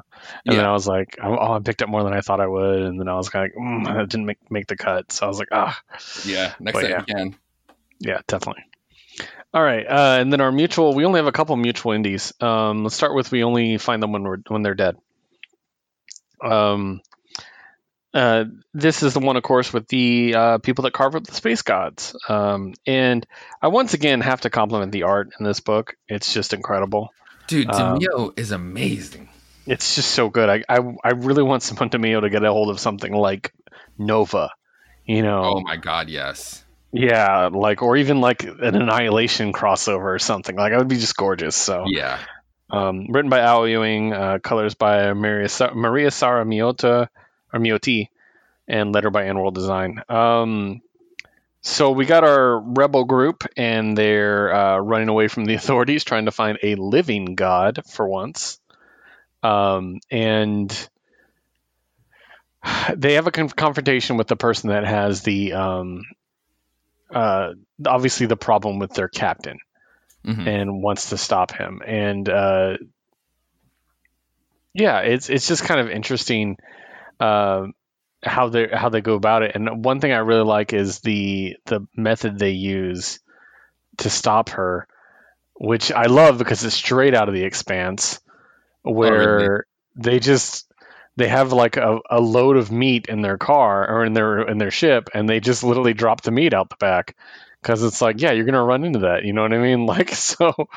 Um, I really liked that. I thought that was funny, and um, it was just really clever too. It's just using what you got, you know. So, um, yeah, there and they also find another dead god further out than they've ever been, and there's there's yeah, that's what I was gonna say. Is they basically say it's it's almost like they're bigger. So maybe they he says, and I, I believe something like they lose something. Yeah. And I'm like, that's interesting. So, uh, again, we're getting more and more, um, Slowly. yeah, we're getting more depth to the Mhm. storyline.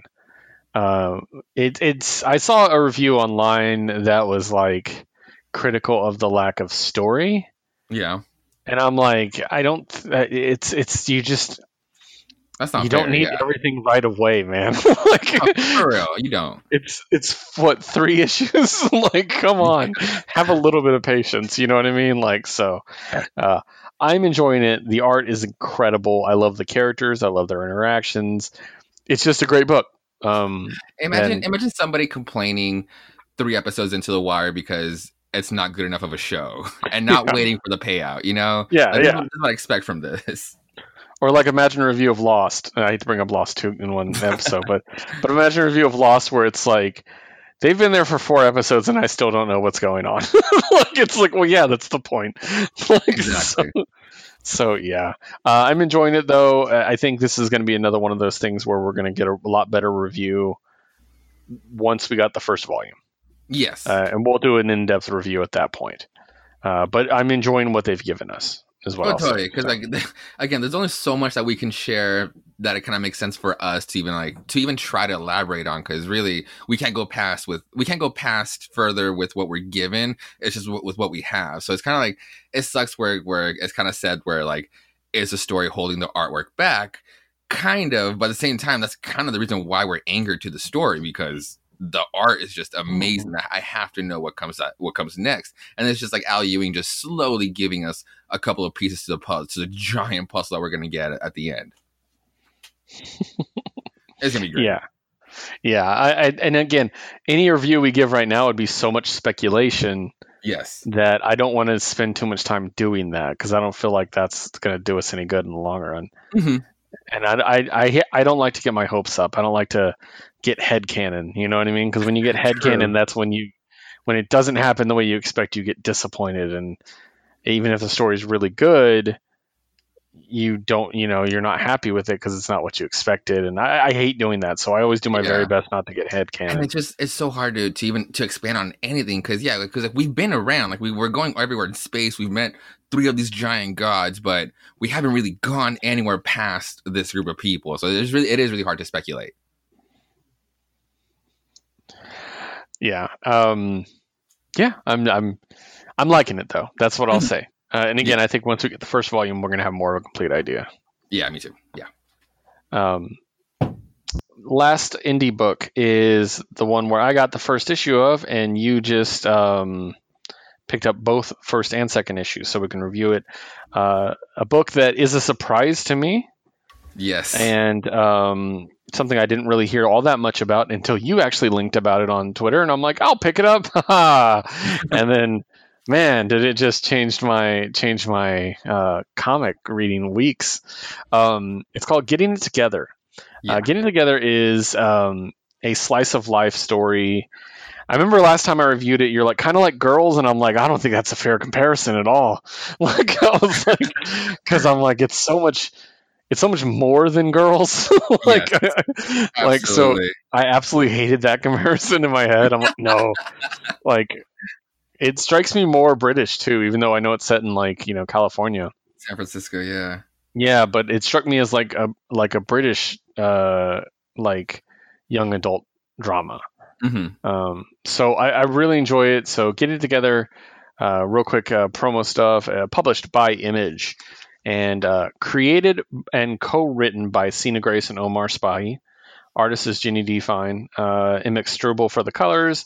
Sean Konot for the lettering. Um, so it's ostensibly about a breakup between two people and how their friendship circles and extended family and everything, how it's affected. And it's such a great, you know, simple thing to do. You know, that's something that happens. Everybody can relate to that relationship you were in that was really serious that ended, and now everything is weird with everybody. Like, pretty much everybody can relate to that in some way. Um, so I really enjoyed it. Uh, I've already reviewed the first issue, so I want to let you start. What do you think of everything? Both of them combined, of course. I mean, like, it's so good. So I take back what I said about comparing it to girls. If anything, reading it both now, I have a different comparison.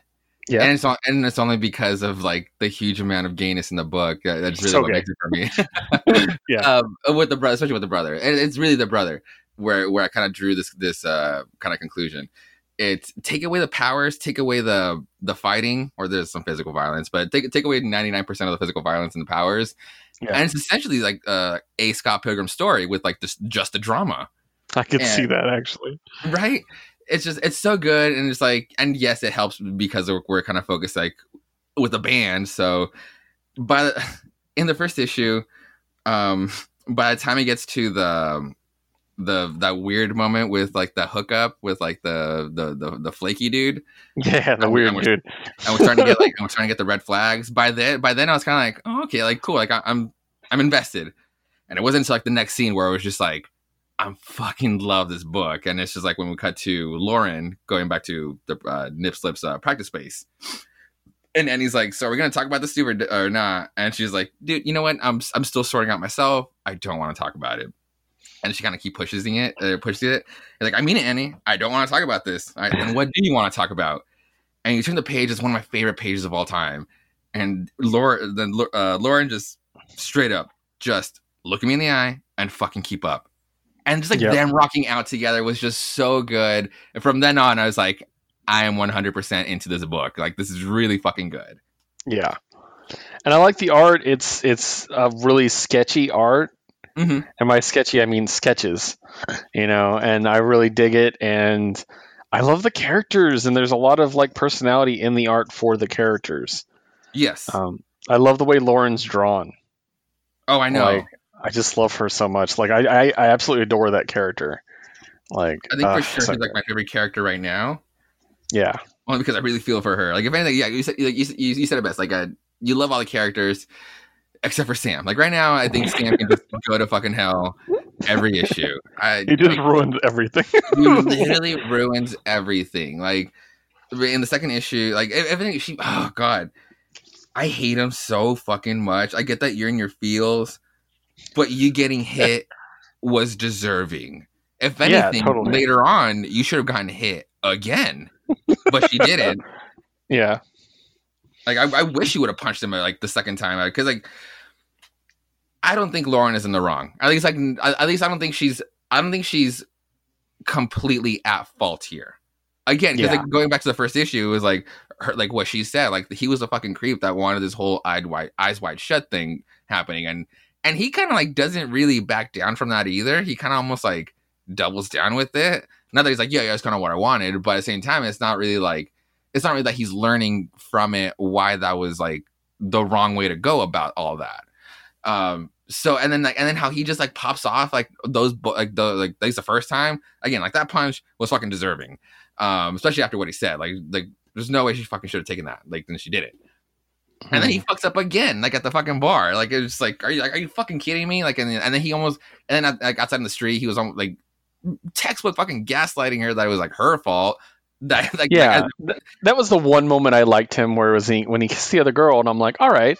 And then she got upset. I'm like, no, no, he has the right to kiss whoever he wants. Mhm. But then the way he reacted to it, where he's like, "What? I'm just." It, he basically revealed he didn't even like the chick. He was doing it for revenge. I'm like, God, dude, you just ruined everything. like, like again, yeah. like just the worst. So, but, Um, then, but then we get to like some like sweet like I don't know. It's like I do like the dynamic of like like because actions have consequences. Like you pop off, you you alienate your friends, and that carries over. Like her going back to to the practice space and her decision was kind of shitty about like yeah, it's my band, I do whatever I want. That shit doesn't go over well with with bandmates, and and I, and I love that th- that they didn't just like leave it at that. I love that when they kind of come back to even like Ashton was kind of like yeah, that kind of wasn't cool. Like I'm like we're still part of this together too. We all we all co- like cooperatively like collaborate. So it, Yeah. it, it does it does get heated when those kind of conversations tend to happen. So I just I love this book for just like yeah, it's a slice of life, but it's just it's so honest and it's just so like Yeah. It's about your sloppy twenties and it's just it's so fucking good. It's like it is the hangout book and it's just like other books you go for escapism for just like to get away to to to want to fly with your heroes but if you just want to hang out you just want to hang out with some friends get yourself get it together getting it together it's really fucking good it's really good. And if you're a big fan of shows like, I'm not just picking it because it's gay, like the L Word. uh-huh Um, you know, that's probably the show I would probably compare it to the most, probably. hmm because that really does kind of deal with their the repercussions of their choices. Also, looking, which only lasted two seasons, but was really great. It was kind of a male version of the L Word, with mostly gay males. Mhm. Um, and uh, yeah, similar thing. They're living in a big city. They all have their own interests. They have this weird, you know, interconnected friendship circle that you know really runs into problems and stuff. So. Yeah, if that's the kind of thing you're really into. Uh, definitely check it out. So, yeah did you read the, the the little mini at the end it was so funny yeah, it was great. Oh god the the It was funny reading that and Money Shot, the Money Oh, Shot mini, because it's both like the whole like same like we judge people, but then they judge us, the kind of Oh. thing. I was like, it's both done. That's pretty funny. It's so So, funny. It's like it just it, it, it perfectly encapsulates like the gay single life. Like the everybody's just too fucking picky. exactly. So, no, oh, I, and also uh, I definitely will be talking about it in Infinite Playlist, but because it's still relating to the issue itself, please go check out. Um, it's, it's about we're talking about this band in the book, but one of my favorite things about this is that they actually went above and beyond and try to and made this band real. The the Lawrence band of the band that we're talking about is called Nip Slip, and if you go Yeah. to Nip Slip Sucks with three X's. bandcamp.com you will get at least one song from this band and it's actually really good i actually Yeah. really like really like the song yep. And it does say to hear Lauren's demos, so there's going to be more, Yes. I believe. so I and do- also in the first issue, there they had the playlist too. oh i wish i also And- made i also made that real uh, also we'll be sharing that Yeah, so that's awesome. Yep, I really enjoyed it. I'm glad you picked it up. I, I was as soon as I read, it, I'm like, God, Josue needs to read this immediately. So I found out it's gonna be like a four issue mini. Um, so I was like, yeah, I might as well. I, I do want to. I, I do. oh, I, didn't know that. That's a shame. I know. Maybe they'll get uh, like a good positive response. So totally. all right, so that's everything for indie. I got. Do you have anything else for indies at all? That's it for my indies too. Cool. Marvel. More. Uh, you said you did not pick up Taskmaster, right? no. Okay. Uh, I love Taskmaster. He's one of my favorite Marvel characters, period. Um, so I had to pick this up.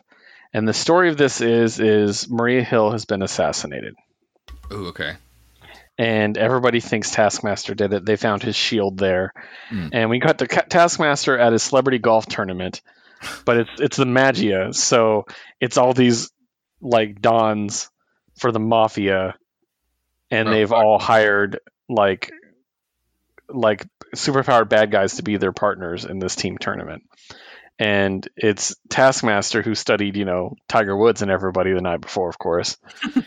and then versus Bullseye who has perfect aim. so Even So golfing. Jesus Christ. yeah, it's great. So they're basically like it's just it's a very funny book. Uh huh. At one point someone opens fire on them and they're all running away in different directions. He's like um he's like, well, they killed one of the people there, and he's like, well, they kept shooting after he died, so they're after that guy, Bullseye, or me. It's like, oh, please let it be Bullseye, and then he runs away, and they keep shooting after him. And he goes, damn it, why couldn't it have been Bullseye? and just like he jumps in a golf cart and driving away, and he then. Uh, they keep doing the Taskmaster thing I love, where when he copies like the skills of somebody, it, they like implant their face over his face for a moment. Ooh, okay. And so when he's driving the golf cart, he takes over Robbie Reyes, like Oh, his no skill shit. driving. So he starts driving like Ghost Rider, which is really cool. Yeah. And then he, he gets a phone call from somebody who's like, I'm going to save you. And he's like, I don't need to be saved. And so he drives by the archery range at the, uh, the golf course, grabs a bow and arrow, and he's like bitching. He's like, Wasp ass country club didn't even pack broadhead arrows. like, it's so great.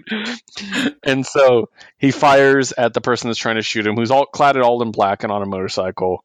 And they do this cool move and get away. He's like, "Who the fuck is this?" Basically, and so he um he runs away and he's like, "Fuck it, I'm going towards the car." And the person is calling him, and then it turns out it's Nick Fury. oh and- shit. Fury's like, "I'm here to save you," and he's like, "What happened?" He's like, "Maria Hill's been murdered." He's like, "Bummer, who did it?" he's like, "He's like, you did." He's like, "I did what?" He's like, "Your shield was found on the scene." He's like, "No, I know you didn't do it." He's like, "No way, Maria Hill's murderer would be dumb enough to get into a car with me." like so, um, and then he's like, you know, I'm gonna try to protect you and all this stuff, and he's like, just get me out of here. I'll I'll wait somewhere till it blows over, and then Fury goes, blows over blows over. And he goes who do you think that is chasing you back there? And it cuts back and it's black widow. Oh. he's like do you really think there's anywhere on earth that you can run that black widow won't come for you? Uh, and yeah. and then it's it's taskmaster being like huh the black widow. And then fury's like possibly the greatest killer to walk the earth at present. Better than the winter soldier. Better than Elektra Natchios better it goes with uh, better it goes without saying than you. And he goes, "Oh no!" He's like, "Fury, Nick, I'm gonna die. You've got to help me." so it's basically yeah. He also at one point, uh, I guess, um, Taskmaster falls asleep in the car, and he wakes up and he's like, they're like in another state. And he's like, I wanted to put some distance between us. Besides, besides nothing I like more than a road trip with sleep apnea Skeletor. Jesus. Like it's just really great. And then they, basically to, to find what they need they have to unlock this vault. But the vault is biometrics. And he's like oh yeah we can get some thumbprints. And fury's like that's not how it works. He's like the system is locked to uh, kinesthetic signature. So gait and body language of not one but three people. To access it you need to get those three people in this room at the same time inputting within 30 seconds of each other. Impossible to replicate. He's like unless you're me. And the fury's like exactly. Can you do it? He goes i think so but video won't do it. I'll have to observe them uh, up close personally. He's like i was afraid of that. He's like why? Who are the people?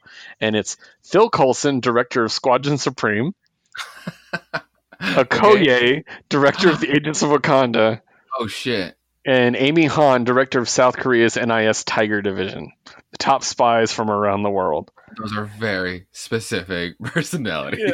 And then Taskmaster says, "Well, ain't we got fun?" And then the next cover is Hyperion choking Taskmaster. so oh my god! I'm so excited for this book, dude. It was really, really good. So- Um, Yeah, that sounds Yeah, awesome. Sorry, that, that, that all sounds awesome. To which I re this is kind of what, and even the because like they love to fucking write this shit so I can bleed over to the screen. Um, this is the kind of stuff I do expect in the Black Widow movie. Like so far, they've only shown this like silent assassin of a Taskmaster. If they Mhm. can't get the craziness right, eh, that's going to be a kind of a problem. yeah, he's the best.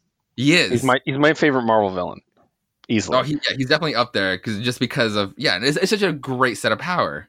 yeah, it's it's really original. I love it. So, uh, but yeah, published by Marvel, written by Jed MacKay, artist is Alessandro Vitti, colorist is Guru EFX, and Joe Caramagna does the lettering. So, pick it up. It's totally worth a read, and it is a mini, so um, not too much of a commitment. So, next up, uh, Strange Academy number five. Ooh, nice. Uh, I picked up the remote learning variant, which is funny because it's basically if Strange Academy had to do it, you know, remote learning, then they're all on like webcams and stuff. so it's like Iric and Iric and Alvi like in Asgard with a webcam and Doyle Dormammu with like demons in the background. it's really funny. Oh, So- cool. I didn't see that one. yeah. So uh, it's written by Skottie Young, drawn by Um- Humberto Ramos, Mhm. and continuing the story of, um, finally we actually have a, a, you know a villain, and it's a group called Hollow, and um, they manage to get a hold of Calvin, and the rest of the group decides to go off and save him, just like plucky kids in comics always do. Yeah. And so they go off to save him, and of course they get captured because they're kids. And um, we get some really cool background for uh, for German, Which I knew on, you- Yeah. yeah, which I thought you would really enjoy. Dude, that was that Oh. shit was the best. Like, just like to yeah, get into uh, Herman. I fucking love that he's like almost like BFS with Toth, like in the water, like they're just like fucking around. Yeah, Uh, but no, like like this is like really like why you should stick with the book, or why readers should just like get onto this book because it's a very diverse set of cast. Like you just said, like we have a uh, kid Dormammu, we have his guardian kids, we have like the, the new kid on the block who's Guts. we'll get to her in a second, and but we also get like just magic from all the way around, or, or with Zoe being like the native uh, Nola like uh, sorcerer or voodoo sorceress? Right. but it's not it's not that it doesn't end there. Like there's there's magic all over the fucking world. So we introduce Herman who's from Guanajuato Mexico. And into just fuck yeah let's have a fucking nahual in the MU like let's have the the uh, personality the embodiment of a of a spirit of a half human half animal in the school in the MU and make him fucking Mexican like honor that shit again representation fucking matters this was the best part of the book for me. This was like it was so fucking cool. I want Herman to be like just like to start climbing up the ranks because uh, I was I was not looking at him at all, and now I am. Yeah, definitely. It's cool because they keep doing that. Like one person in issue gets a little highlight, Yes, which is really cool. And it's done in a really organic way. It's not done in a really kind of forced way. So right. So basically, all the kids get captured, and we find out that one of the kids is the one, and uh, it's implied uh, that it's going to be one of uh, either Doyle, Emily, or Iric.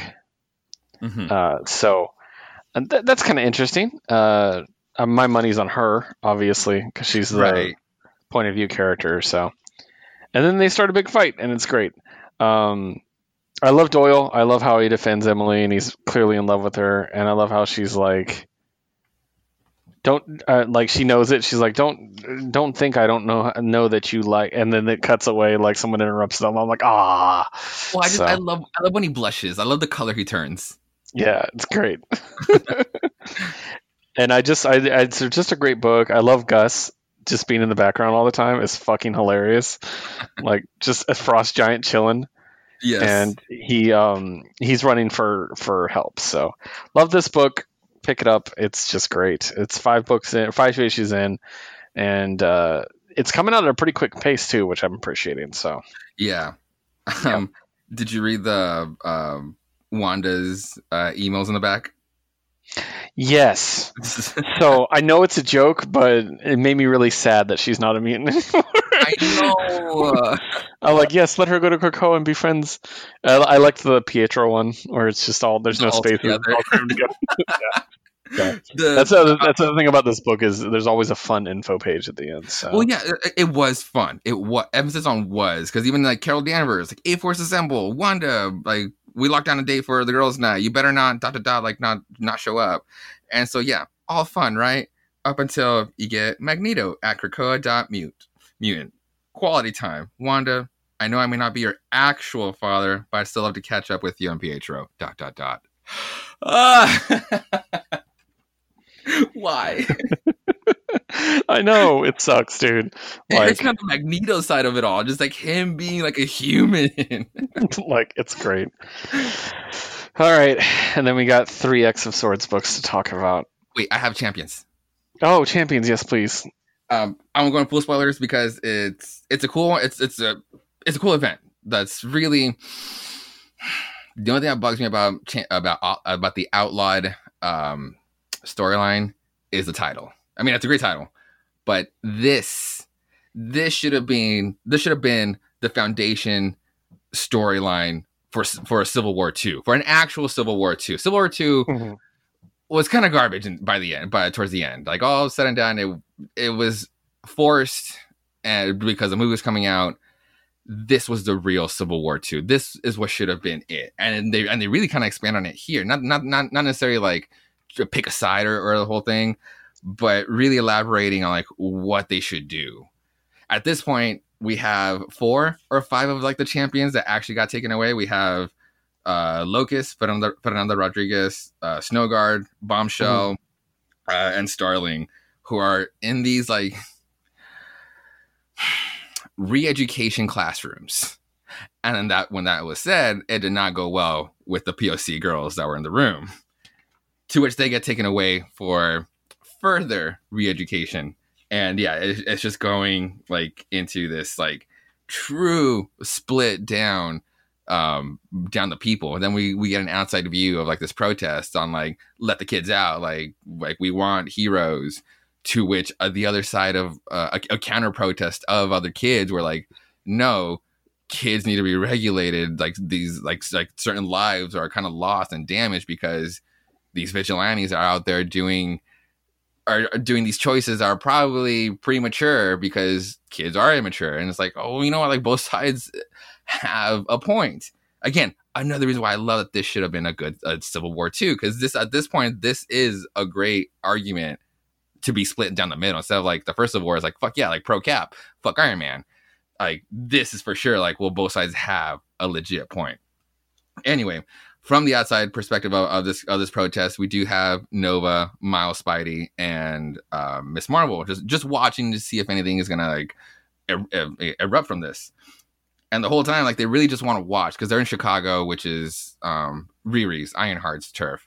And they're just watching uh, just like trying to be like trying to keep it uh, see if they can keep the peace from a distance before they what they show up if they show their faces they're gonna get arrested.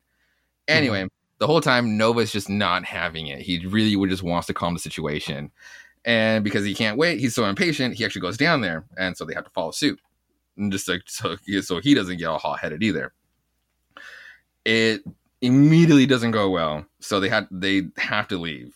Um, like like like the counter protesters, they start throwing like soda cans at them to pretty much like get the fuck out of here. Like if anything, you're setting the wrong example right fucking now.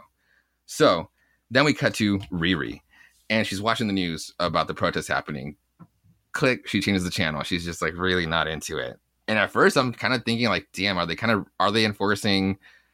When Riri first showed up, when Bendis first introduced Riri, there was this whole thing that she might be kind of a sociopath based on kind of basically kind of how this uh, kind of uh, one of a part of her origins was written and she kind of kind of like brushed over some, uh, one thing and i kind of thought they were gonna go with it but no it's mud it, it, i love that they actually go into it the, the those the, the three champions i mentioned show up at her place being like hey well we need you like this is your this is your this is your fucking city like what should we do and she's just like nah like i don't I don't want to. And they're Mhm. and at that point they're like, what the fuck? Why not? and she literally goes off on Kamala, like, like she's like, "You're accusing me." Like, and you're accusing me of something, Kamala? Like, yeah, I know your name. Surprise, because like, yeah, holy shit, yeah, because the whole time, yeah, because they think somebody ratted them out, and they think it was her, and I was like, and she goes like, "Oh, fuck no, bitch." And you know what else I know? When I had to face Viv in person, a person I care about, and had to make a decision, knowing something, knowing it could kill her, you weren't there. And it's like, oh shit, like this is why Riri is just like, I can't put, I can't stick my neck out for this. Like, and then Nova starts going into starts getting into it. It's like, you know what? I know why you're not doing this is because you don't want to be Ironheart anymore. And then that fucking starts uh, starts a chord with her, and oof, man. So uh, yeah, so I kind of I'll, I'll, leave it up there because it, it, really starts adding like adding to like the friction of like of like the core of the uh, the core of the champions, and then shit happens outside, and kind of where kind of where it, le- it leaves off but it really does do justice to the cover. The cover is just like the champions kind of fighting like a bunch of federal goons, and then like the person who is kind of you, you, see like a, a, big figure on top, and it's Riri who's looking away from the battle, and you just see like a tear going down. Mm. And I'm really excited to read this because like, what is her like thoughts on all this? So it's really cool to get inside of her, got out of get inside her head on why this this whole shit is very personal to her, and why it's just like it's so hard for her to to raise up, you know?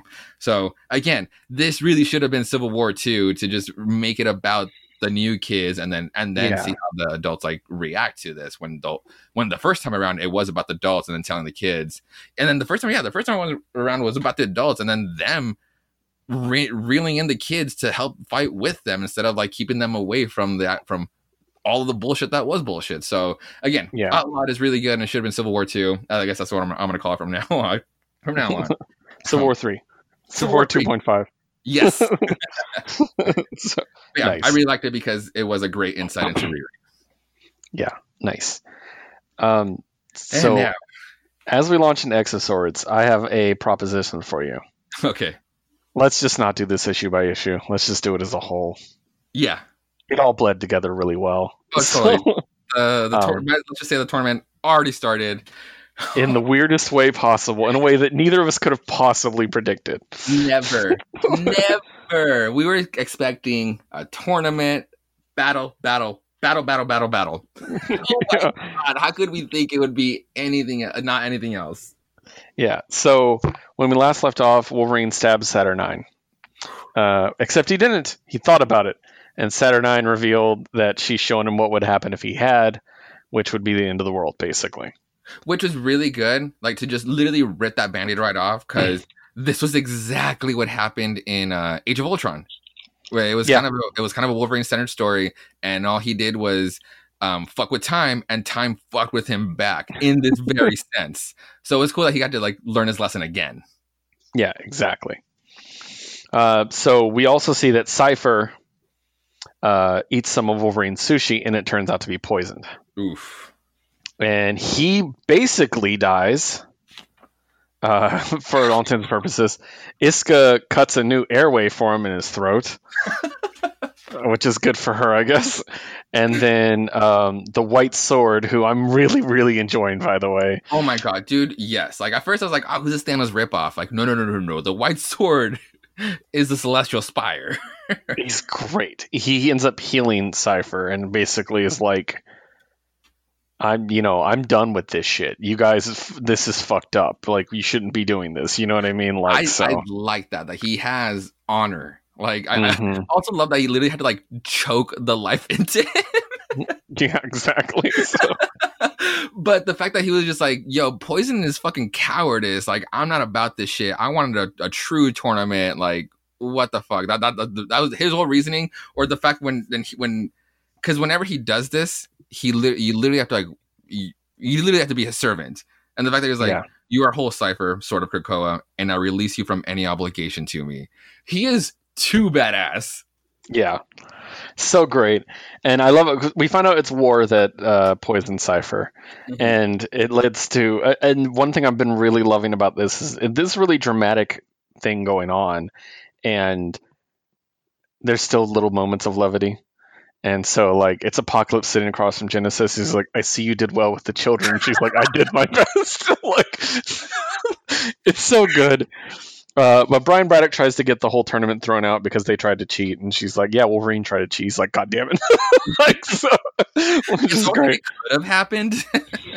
like, like if he hadn't done that, they could probably could have done this. You know what I mean? So, and then they bring out the next course of the meal, and it's a roasted scarab, and Death is like. You're gonna serve me a fucking beetle, like a sacred beetle, and he just evaporates the guy that served it to him. And then he looks back and his food is gone. Wolverine's eating it because Wolverine's such a fucking asshole. like he's literally like, "Oh, that upsets you? Well, I'm gonna crunch this shit." Like, so- Everybody is one upping each other in this dinner. It's amazing. It's, it's such a great dinner. yeah. And then they eat unicorn. And I like that the white sword is like, "I don't eat, but I'm gonna eat unicorn." like, like- I'm like, yeah, I, I'm, I've been there. I could feel that, you know. like, so, I feel like Wolverine is just like because even Wolverine is like it's good, damn, damn good.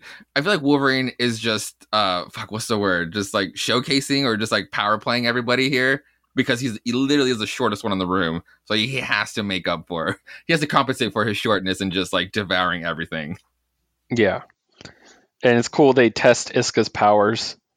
They're like trying to understand that she can't lose. And they actually had the exact same thought I did. Uh, Magik did. She's like, imagine what would happen if she fought Domino. Oh god, that was so great. And she goes, your friend would lose. And I'm like, damn, that's awesome. like, so, um, it's just a cool. sorry, right after that, Cable is like, after they get to know her, and he's just like, "I'm not looking forward to fighting you, huh? You may live to you may live to a ripe old age after all." It's like I'm telling you, dude, it's Isca's going to be an X Man. I feel it. I can feel it. so, um, and so basically that wraps up the dinner party. We find out that the first fight is going to be Betsy versus Isca to the death. Just straight up off the bat, let's just go with the the unbeatable.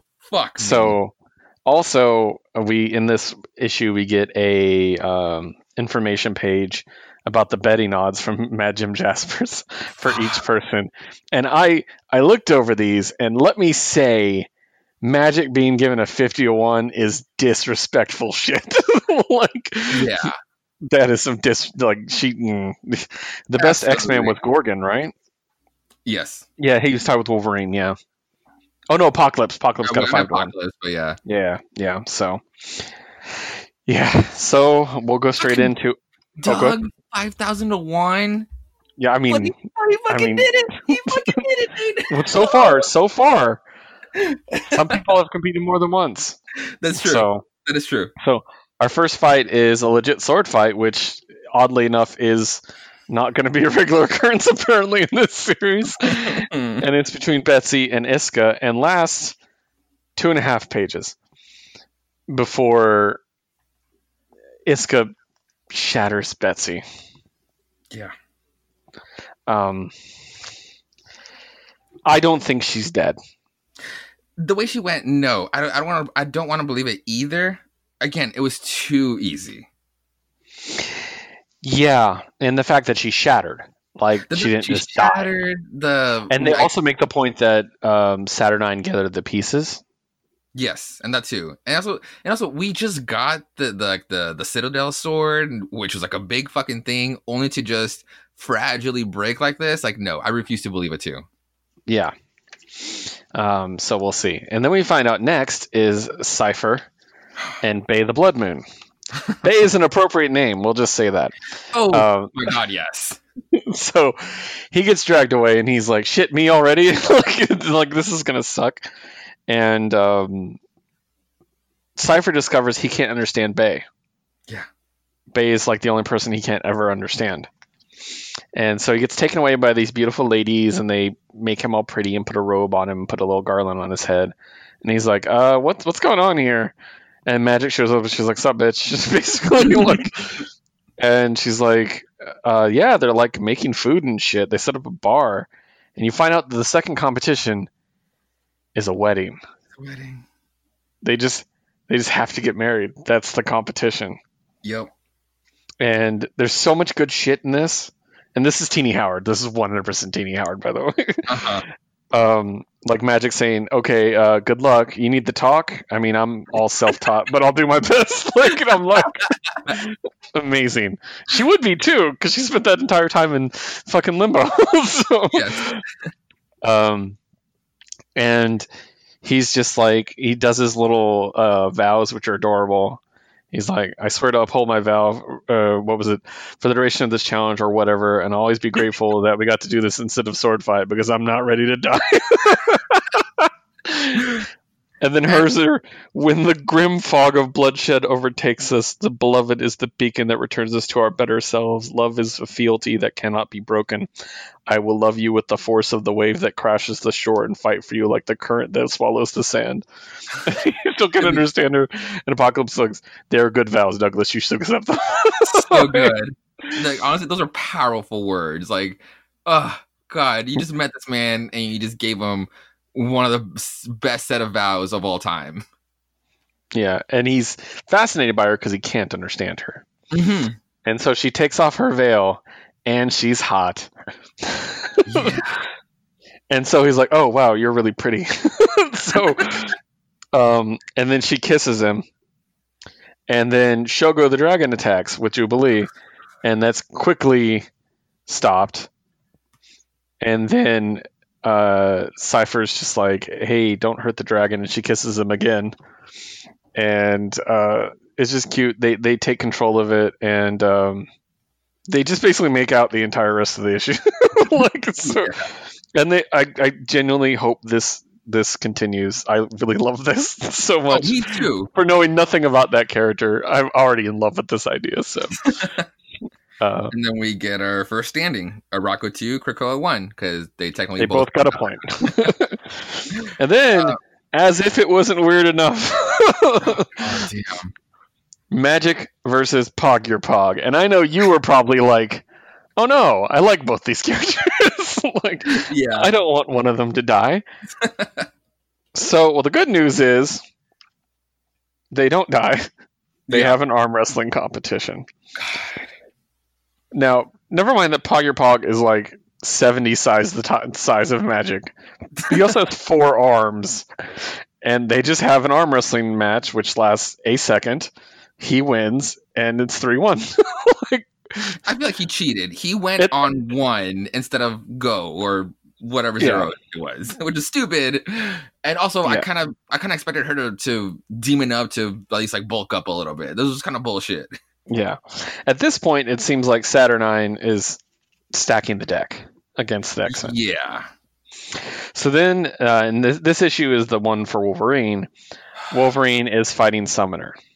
God, fucking And the- damn it! I was so pissed at this one. I have theories. We'll get to that in a sec. But basically, it's a fight uh, to the death. To the death. And Wolverine ends up winning. He stabs Summoner through the head with Muramasa. He yeah, he throws a fucking sword and it just ends up in his eye socket. Awesome. Goes down like a bitch. He's like, "All right, witch, I won. Now get me the hell out of this carnival." And she says, "I said it was a fight to the death. Summoner fought to the death." And he's like, "You gotta fucking be kidding me!" like, and again, point goes to Eriko, four to one. God, I was so pissed at that. Yeah, and then next up, it's just Wolverine and Storm sitting there, and they have so they're they're on the same team, and regardless who wins, Krakoa gets a point, Yes. and Mad Jim Jaspers gives them a bunch of rare liquor, so they have a drinking contest. Yes. which isn't really fair for Storm in retrospect. so, um, they just get trashed, and um, Krakoa gets a point, four to two, Woo. and they almost kiss, which was interesting. but not before. But not before. Yeah. They again highlight and yes, embolden and engrave the whole polyamorous relationship between the Summers and the Jeans and the Grays and the Wolverines. Because watch your mouth, you dirty old flirt, or I'll tell Jean. now, why would it be to Jean when hmm, wasn't in the beginning of Ten of Swords we saw Cable with Cyclops with Mommy Dearest Jean? Now, why Yeah, would Storm exactly. actually go out and rat out to Jean? Because they're a so fucking poly, poly relationship. That's why. Great. And then we cut to War versus Solem. Uh, now I'm going to say right now, I think Solem after this crossover, I think Solem's going to become a recurring Wolverine villain. He feels like one, like that. like like Cyber and Deathstrike. Yeah, like he feels like one of those characters, you know. Absolutely. So, um, so uh, War and Solem have to fight each other because when Krakoa fights Krakoa, Eriko does the same thing. Mhm. And then Wolverine's nice and drunk, and then all of a sudden Wolverine shows up in the middle of the fight, and they're like, "Yep, it's a three-way fight. You have to fight two of them. Also, you're drunk, and your healing factor is not working." and then they're like, "The first person to cut off a limb wins." And then they said, um, they told War, "By the way, Wolverine just killed your son." Yeah. so like so war hates Solem because Solem killed her husband. But because Solem struck a deal with Wolverine back in hell for the Muramasa blade, the deal was, hey, when I need you to fight for me, you're gonna fucking fight for me. Which Yep. is here. Yeah. Fucking little bitch. I really wanted that kiss to happen. Yeah. So his his healing factor is not working and War is about to kill Wolverine when Solem chops off her hand. And Wolverine does.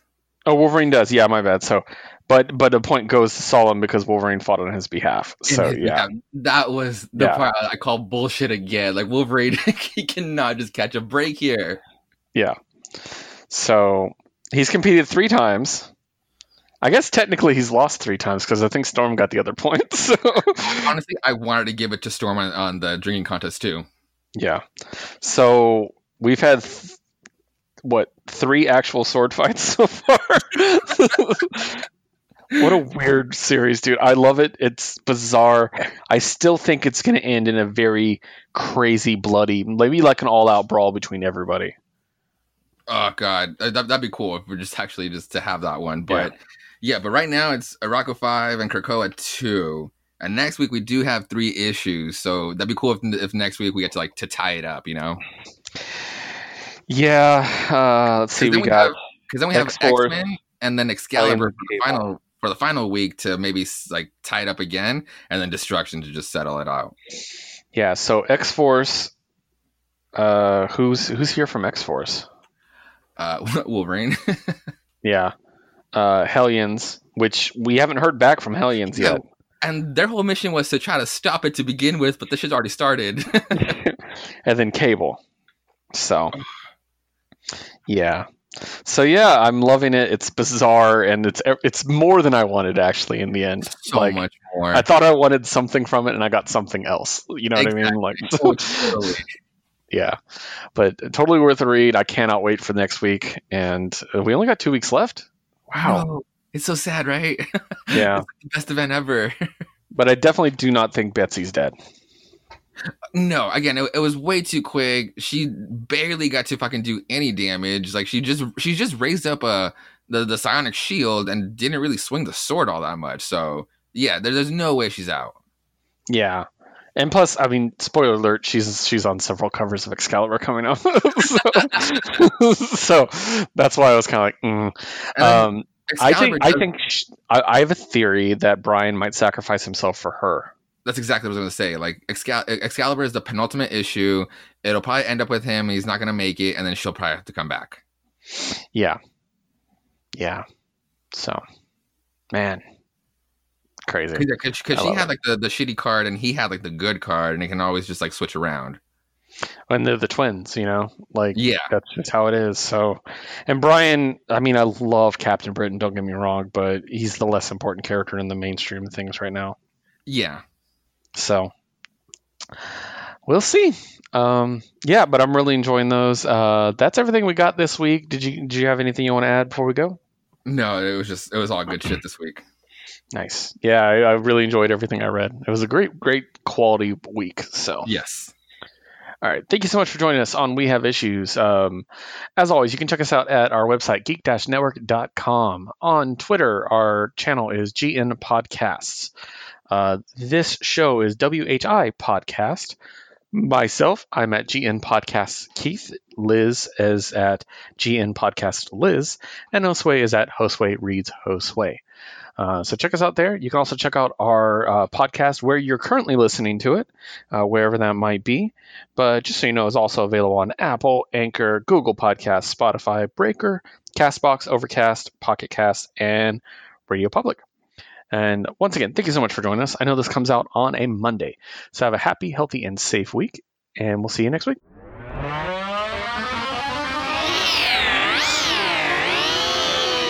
This has been a Geek Network